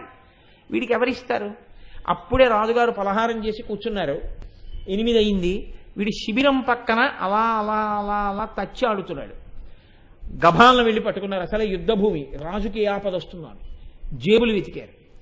శత్రురాజు ఉంగరం దొరికింది. అందరినీ ఆపేశారు. ముందు వీడిని రాజుగారి దగ్గరికి తీసుకెళ్ళండి. ఎవరు తీసుకెళ్తే వాడికి ప్రమోషన్ ముందు వీడిని గబగబా తీసుకెళ్ళారు. మంత్రిని కూడా ఆపి. మహారాజా శత్రురాజు ఉంగరంతో తిరుగుతున్నాడు. పట్టుకొచ్చాం.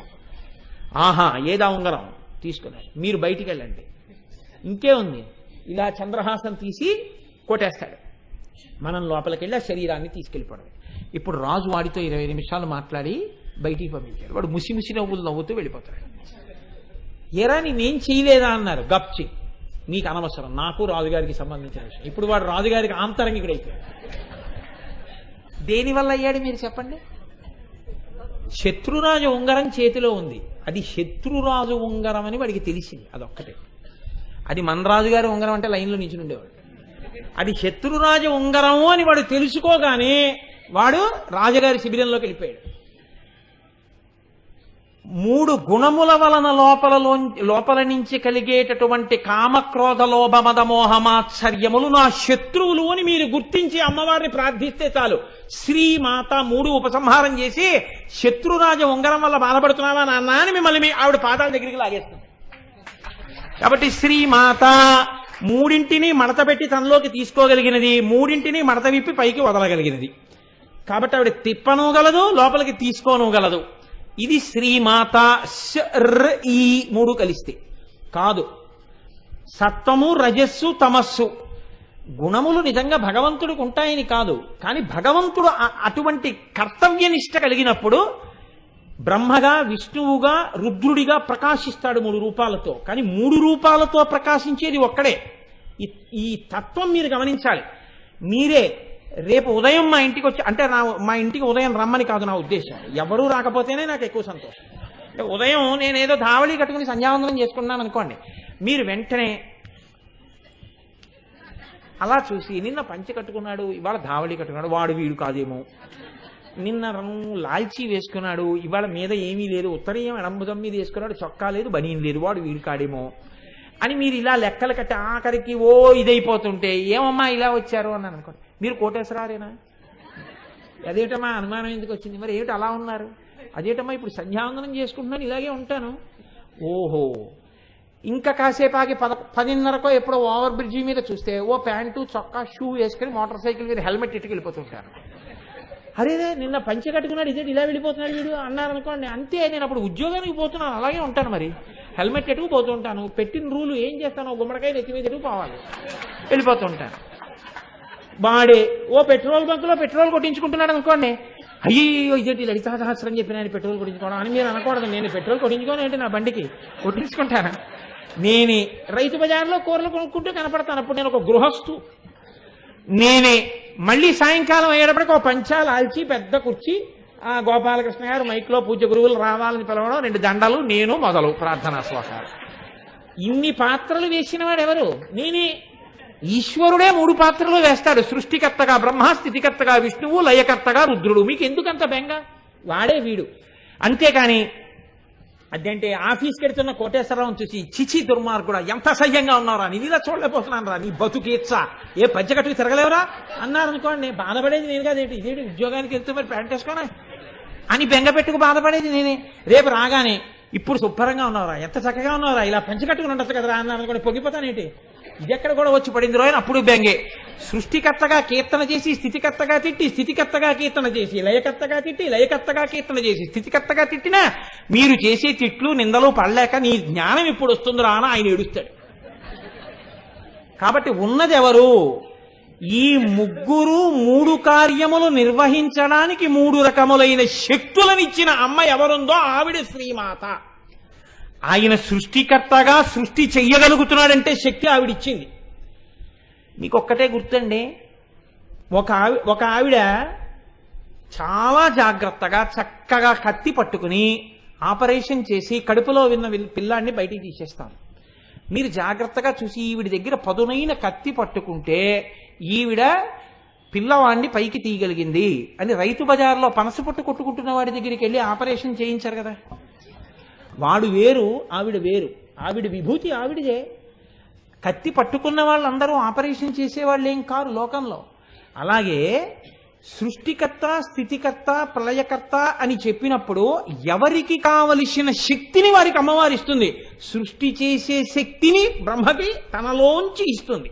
ఒకడొక కుర్చీలో కూర్చుంటాడు. ఆయనదా శక్తి ఆ కుర్చీదా శక్తి? కుర్చీది శక్తి.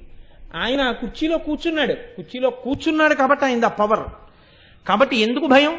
ఎందుకు ఆయన్ని చూస్తే నమస్కారం అంటే ఆయనకి కాదు నమస్కారం. ఎవడైనా వెర్రేడు లోకంలో వాడికి నమస్కారం పెడుతున్నాడు వాడి వాడిని పొగుడుతున్నాడు అనుకుంటే వాడికన్నా వెర్రేడు ప్రపంచంలో ఇంకోటి లేడు. వేదం అలా చెప్పలేదు. అధికారి ఎందు విశ్వాంశని చూసి నమస్కరిస్తున్నాం. వ్యక్తిగా వాడికి ఏం నమస్కారం కాదు. వ్యక్తిగా వాడిలోని ఈశ్వరుడికి నమస్కారం. వాడు ఒక అధికార సింహాసనం మీద కూర్చుంటే అలా కూర్చునే యోగ్యత పరమాత్మ వాడికి విష్ణువాంశతో పరిపాలకత్వం ఇచ్చాడని నమస్కారం. విష్ణువాంశకి నమస్కారం తప్ప నీకు నమస్కారం లేదు. నీకుగా ఏ సన్మానం ఇవ్వం? నీకు విష్ణువాంశ ఉంది కాబట్టి సన్మానం చేస్తాం. నీకు విష్ణువాంశ ఉంది కాబట్టి నీకు ఆ గౌరవం ఇస్తాం. అలాగే వేదం చదివితే బ్రహ్మగారి అంశ ఉంది కాబట్టి గౌరవిస్తాం. అలాగే లయకారకత్వం రుద్రాంశగా గౌరవం ఇస్తాం. కాబట్టి మూడు శక్తులు ముగ్గురికి ఇస్తే ఆ మూడు శక్తులకి మూడు పేర్లతో వచ్చి కూర్చుంది ఆవిడ. ఆయనే కలెక్టర్ గారు. పన్నులు వసూలు చేస్తాడు కలెక్టర్. ఆయనే మెజిస్ట్రేట్. ఒక చోటుకి వెళ్ళి కూర్చున్నాడు. కూర్చున్నప్పుడు ఆయన మెజిస్ట్రేట్గా ఉంటాడు ఒక హాల్లో. ఒక్క ఆయన ఎందే? ఇన్ని రకాల శక్తులు ఎలా ఉంటాయి? అంటే ఇన్ని శక్తులు ఆయన ఎందు అధికారముగా ఉన్నాయి. ఆయన్ని కలెక్టర్గా తీసేసి ఎక్కడో సెక్రటరీగా ట్రాన్స్ఫర్ చేశారు. ఇప్పుడు ఆయనకి ఈ శక్తులన్నీ మెజిస్ట్రేట్గా ఉంటాయా? ఉండవు. ఆయనకి అక్కడ శక్తులు వస్తాయి. ఎలా వచ్చాయి? కూర్చునే కుర్చీని బట్టి వచ్చాయి.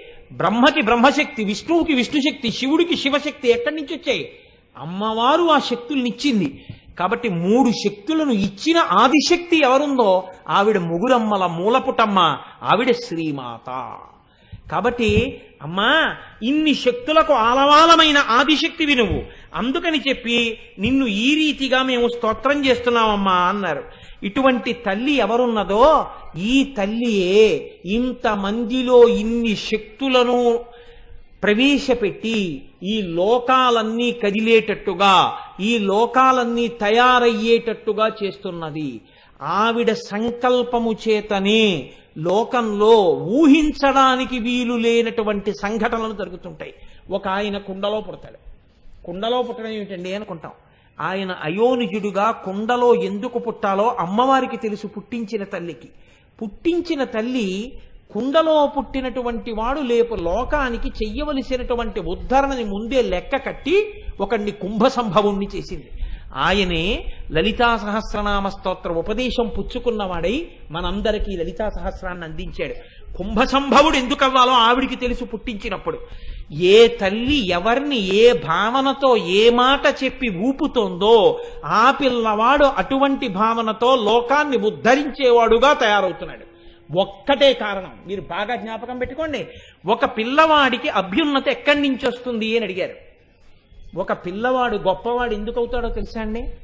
ఆ తల్లి ఊయల ఊపుతున్నప్పుడు ఏ మాటలు చెప్పిందో ఆ పిల్లవాడు ఊపిరి పోసుకుంటున్నప్పుడు ఏది వింటోందో ఆ పిల్లవాడు కడుపులో పెరుగుతున్నప్పుడు ఏది చూస్తోందో ఆ పిల్లవాడు వృద్ధిలోకి రావడానికి పాలిచ్చినంత కాలం ఏది తింటోందో ఏది పెడుతోందో ఏ సంస్కారం నేర్పుతోందో అదే వాడి జీవితాంతం శాశ్వతంగా ఉంటుంది. మీరు కావాలంటే చూడండి. పునాదిని బట్టి ఇల్లు. పునాదిని దాటి మీరు ఇల్లు కట్టలేరు. అమ్మ చేత్తో ఏది పెట్టిందో అమ్మ ఏది పట్టిందో అమ్మ ఏది నేర్పిందో అమ్మ ఏది విందో అమ్మ ఏది చూసిందో అదే పిల్లవాడిగా ఉంటుంది. లోకంలో శంకర భగవత్పాదులు జన్మించాలి అంటే ఆర్యాంబ కడుపుకే ఆ వైభవం దక్కింది. ఎవరు అటువంటి ఉపాసనతో అటువంటి భక్తితో అటువంటి మర్యాదతో ఉంటారో అటువంటి కడుపుల ఎందు అటువంటి మహాపురుషులు జన్మిస్తారు. అందుకే ఒక మహా గొప్ప వస్తువు తయారవుతోంది. వెండి కంచాలే నలుగురు చేయించుకున్నారు. మీ కంచం ఇంత బాగా ఎందుకుందండి అని అడిగారు అనుకోండి. మా కంసాలి గొప్పతనం అంటారు శివాజీ అంత గొప్పవాడు ఎందుకు అయ్యాడు? అమ్మ చెప్పినటువంటి కథ. గాంధీ మహాత్ముడంత గొప్పవాడు ఎందుకు అయ్యాడు? అమ్మ తీసుకున్న ప్రమాణం. ప్రమాణం తీసుకున్నప్పుడు అమ్మ కంట ఒలికినటువంటి కన్నీరు. అమ్మయే ఈ లోకాన్ని తయారు చేసి నడిపిస్తోంది ఆనాటికి ఈనాటికి ఆవిడి శ్రీమాత. ఈ లోకంలో ఒక వ్యక్తి చాలా గొప్పవాడిగా తయారైతే నన్ను నమ్మండి మీరు మీకు ఒక మాట చెప్తున్నాను. తండ్రి గుండెలు బాదుకుని చెప్పనివ్వండి పిల్లవాడికి ఎక్కచ్చు ఎక్కకపోవచ్చు. అదే అమ్మ అన్నం పెడుతూ నాన్న మీ నాన్నగారు ఎంతో కీర్తి ప్రతిష్టలు సంపాదించిన వాడరా? మీ నాన్న కీర్తి ఒక్కరోజు రాత్రిలో సంపాదించిన కీర్తి కాదు. మీ నాన్నది అశిధారా వ్రతం మీ నాన్న జీవితం. మీ నాన్న ఎంత కష్టపడి పైకొచ్చారో నీకు తెలుసా? నీకు తెలియదు మీ నాన్న నా మా పెళ్ళైన కొత్తల్లో మీ నాన్న సైకిల్ కూడా లేక ఎనిమిది మైళ్ళు నడిచి వెళ్ళేవారు మీ నాన్న తన డబ్బులతో తప్ప ఒక లూనా కూడా కొనుక్కుని ఎరగరు. మీ నాన్న ఎవరి దగ్గర ఇలా చెయ్యి చాపి ఎరగరు. మీ నాన్నకి ఇలా పెట్టడం వచ్చు తప్ప ఇలా తీసుకోవడం తెలియదు. మీ తాతగారు ఎంత గొప్పవాడో తెలుసా? మీ తండ్రి ఎంత గొప్పవాడో తెలుసా? నీ తండ్రి వైభవం నీ తండ్రి దగ్గర అలా నేర్చుకోవాలని ఎంతమంది ఆయన దగ్గర తిరుగుతారో తెలుసా? ఆయన పెట్టిన భిక్ష అని ఎంతమంది ఆయన ఫోటోలు పెట్టుకుని ఉద్యోగాలు చేసుకుంటున్నారో తెలుసా? అంత కష్టపడి చదివి పైకొచ్చి మీ నాన్నగారు ఇవాళ ఐఏఎస్ అయ్యారా? మీ నాన్న పుట్టుకతో కారులో తిరగలేదు. మీ నాన్న పుట్టుకతో ఇంత అధికారి కారు. ఎంత కష్టపడి మీ నాన్న ఈ స్థితిని చేరారో అటువంటి తండ్రి కడుపున పుట్టావు. ఇవాళ మీ తండ్రి వైభవానికి టీవీ చూస్తూ కూర్చుంటే పనికిరాని వాడివైపోతే మీ తండ్రి తల దించుకుంటే నువ్వు ఏ ఎందుకు వస్తావు చెప్పు. మీ నాన్నలా నువ్వు కష్టపడి చదవాలి. మీ నాన్న ఎప్పుడు సంతోషిస్తారంటే పుత్రాది చేత్ పరాజయం. మీ నీవు చేసినంత గొప్ప పని మీ తండ్రి చెయ్యలేకపోయానని ఓడిపోయిన నాడు మీ తండ్రికి సంతోషం. మీ తండ్రి సన్మానాలకి సంతోషం కాదు. నువ్వు చేసిన పని చేయలేకపోయానని మీ తండ్రి ఓటమిని అంగీకరించడంలో మీ తండ్రికి సంతోషం. అందుకే సుబ్రహ్మణ్యుడు చెప్పినంతగా ప్రణవానికి అర్థం చెప్పలేకపోయాననుకున్నట్ట శివుడు. అందుకని పుత్రుడి చేత వైభవాన్ని పొందినవాడు ఎవడంటే లోకంలో అంత పెద్దరికాన్ని పొందినవాడు తండ్రి పరమశివుడి. అందుకని కొడుకు సుబ్రహ్మణ్యుడు అంటే అంత ఇష్టంట ఆయనకి. కాబట్టి నాన్న నువ్వు వృద్ధిలోకి రావాలి అని ఒక అమ్మ ఒక పిల్లవాడికి చెప్తే పిల్లవాడు వృద్ధిలోకి వస్తాడు. తండ్రి ఎంత గుండెలు బాదుకు చెప్పనివ్వండి. అందనుకోండి గాలిపోతాయి నేను ఈ మాట ఎవరిని నిందించడానికి చెప్పట్లేదు. ఇది మర్యాద లోకంలో. అందుకే ఇంగ్లీష్లో ఒక సామెత ఉంది. The hand that rocks the cradle is the hand that rules the world.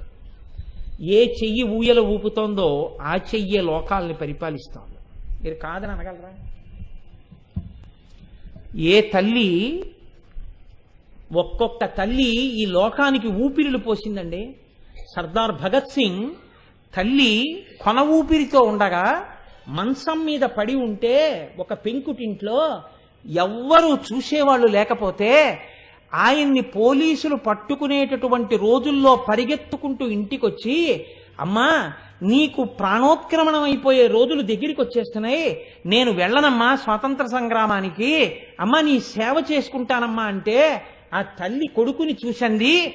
ఛీ దుర్మార్గుడా నీలాంటి కొడుకుని కన్నందుకు ఇప్పుడే చచ్చిపోతే బాగుండు అనుకుంటున్నానంది ఏమమ్మా అంత మాట అన్నామన్నాడు కొన్ని కోట్ల మంది దాస్యం అనుభవిస్తుంటే భారతమాత ఏడుస్తోందిరా. నీకు నాకు తల్లి ఆ తల్లి ఆ తల్లి దాస్య శృంఖలాల్ని ఛేదించి వీరోచితంగా యుద్ధం చేయడం మానేసి అమ్మకి కాళ్ళు పట్టడానికి వచ్చావా? పడితే మూడు రోజులు ఉంటాను పట్టకపోతే ఓ పూట ఉంటాను నేను పోవడం కాదురా కావలసింది అమ్మ సంకెళ్ళు విడిపించు లే అంది. అంతే భగత్ సింగ్ ఉత్తర క్షణం వెళ్ళిపోయాడు. ఆఖరణ తన కంఠానికి ఉరితాడు తగులుకుంటున్నా మా అమ్మ కోరిక తీర్చాను. చాలు ఈ దేశం కోసం పోరాడిన అసువులు అడ్డేశానని ఊపిరి వదిలిపెట్టేశాడు. అటువంటి దేశంలో ఈయన ఎందుకు అటువంటి కొడుకుల్ని మనం పెంచి పెద్ద చేస్తున్నాం. అటువంటి సంస్కారాలు మనం నేర్పుతున్నాం. ఇవాళ భగత్ సింగ్ తల్లి ఏది మాట్లాడితే భగత్ సింగ్ తయారయ్యాడో ఎక్కడా ఏ పాఠ్య పుస్తకంలో చెప్పకూడదు. చెబితే అటువంటి వాళ్ళ పిల్లలు కూడా చదివేస్తారేమో అని వాళ్ళకి బెంగ. ఇటువంటి దౌర్భాగ్య స్థితికి మనం వచ్చాం. ఆనాడు తల్లి వసిన్యాది దేవతలతో చెప్పించింది. శ్రీమాత ముందు చెప్పించింది. అమ్మ వలనే లోకం తయారవుతోంది. అమ్మ వలనే అబ్బో ఒక్క నామం లేదు ఇలా అయితే సహస్రమే అవుతుందండి ఇంకా. కాబట్టి శ్రీమాత ఈ అమ్మ యొక్క గొప్పతనం ఏమిటో తెలుసా అండి? లోకంలో దయ అనేటటువంటి గుణం అనేక చోట్ల కనపడుతుంది. అనేక చోట్ల కనపడినా దయని పుచ్చుకునేటప్పుడు మీకు ఎంత కాదన్నా కించిత్ చిన్నతనం అనేటటువంటిది ఉండే అవకాశం ఉంటుంది. నన్ను ఒక మహాత్ముడు ఫీజు కట్టి చదివించవచ్చు అంటే ఒక ఉదాహరణకి చెప్తున్నానంటే నేను ఇప్పుడేం చదువుకోను చదువుకోవట్లేదు నాకు ఎవరూ ఫీజు కట్టట్లేదు. అది వేరు విషయం. కానీ ఉదాహరణకి చెప్తున్నాను వేరొకరి మీద ఎందుకు పెట్టాలి అలాంటి ఉదాహరణని? కానీ ఆయన నన్ను ఎంత ఉదారంగా చదివిస్తున్నా ఫీజు కట్టండి అని నోటీస్ ఇచ్చినప్పుడు నేను ఆయన దగ్గరికి వెళ్ళి సార్ నేను మళ్ళీ ఫీజు కట్టాలండి అందుకని ఇరవై మూడు వేల రూపాయలు మీరు ఇచ్చేస్తారా? అని అడగడానికి నేను వెళ్ళి వాళ్ళ ఇంటి ముందు నించున్నప్పుడు ఆయన బయటకు వచ్చి రేపు రావయ్యా తీసుకెళ్ళిపోదు కానివి బాగా చదువుకుంటున్నావా? అని అడిగితే ఆ మరునాడు మళ్ళీ నేను ఇరవై మూడు వేల రూపాయలు తీసుకోవడానికి వెళ్తున్నప్పుడు నాకు ఒక చిన్నతనం ఉంటుంది. అందరిలాగా నేను ఎందుకు నా డబ్బులు నేను కట్టుకోలేకపోయాను? ఇలా చెయ్యి చాపి పుచ్చుకోవలసినటువంటి స్థితి నాకు ఎందుకు వచ్చింది? అని ఒక చిన్న ఎంత కాదన్నా ఎంత ఉదారుడై ఒక కొడుక్కి ఇచ్చినట్టే ఆయన ఇచ్చి నువ్వు ఎవ్వరికీ చెప్పక్కర్లేదయ్యా మీ డబ్బులే అని చెప్పి వెళ్ళి కట్టుకోనాన్న నువ్వు వృద్ధిలోకి వస్తే చాలు మీ తండ్రి చేసిన ఉపకారం అటువంటిది మా కుటుంబాలకి. ఇది మీ తండ్రి డబ్బే అనుకో. అనుకుని ఇచ్చిన మీకు తండ్రి కీర్తి పట్ల సంతోషం ఉన్నా అయ్యో చెయ్యి చాపేనే అని చిన్నతనం ఉంటుంది కానీ మీరు చూడండి లోకంలో దయని పుచ్చుకున్నవాడు దయని అందించినవాడు ధన్యులయ్యేది ఒక్క సందర్భంలోనే. ఎక్కడో తెలుసా అండి? ఆ ప్రొవెర్బ్స్ ఇంగ్లీష్లో ఉండొచ్చు కానీ ఎంత గొప్ప మాట అన్నారంటే the hand the quality of mercy is not strained it is twice blessed it blesses him that gives and him that takes ఒక్క అమ్మ విషయంలో మాత్రం ఎక్కడైతే దయ ఇయ్యబడుతోందో అక్కడ చిన్నబుచ్చుకోవలసిన అవసరం ఉండదు. ఎవడు పుచ్చుకున్నాడో వాణ్ణి చూసి ఇచ్చానన్న గర్వంతో దయ ఇయ్యబడదు. ఆ స్థానం శ్రీమాత. ఎందుకని? ఎన్ని తప్పులో మన దగ్గరున్నాయి ఎంత దయయో అమ్మ దగ్గరుంది. మీరు లెక్క వేసి చూసుకోండి. పుట్టడం దగ్గర నుంచి తప్పులన్నీ మనవి. దయంతా అమ్మది. రోజు నేను చెప్పక్కర్లేదు మీకు తెలుసు. ఎన్ని తప్పులో చిన్నప్పుడు అన్ని అబద్ధాలే అన్ని తప్పులే ఇంత తప్పుడు బతుకుని కడుపులో పెట్టుకుంది.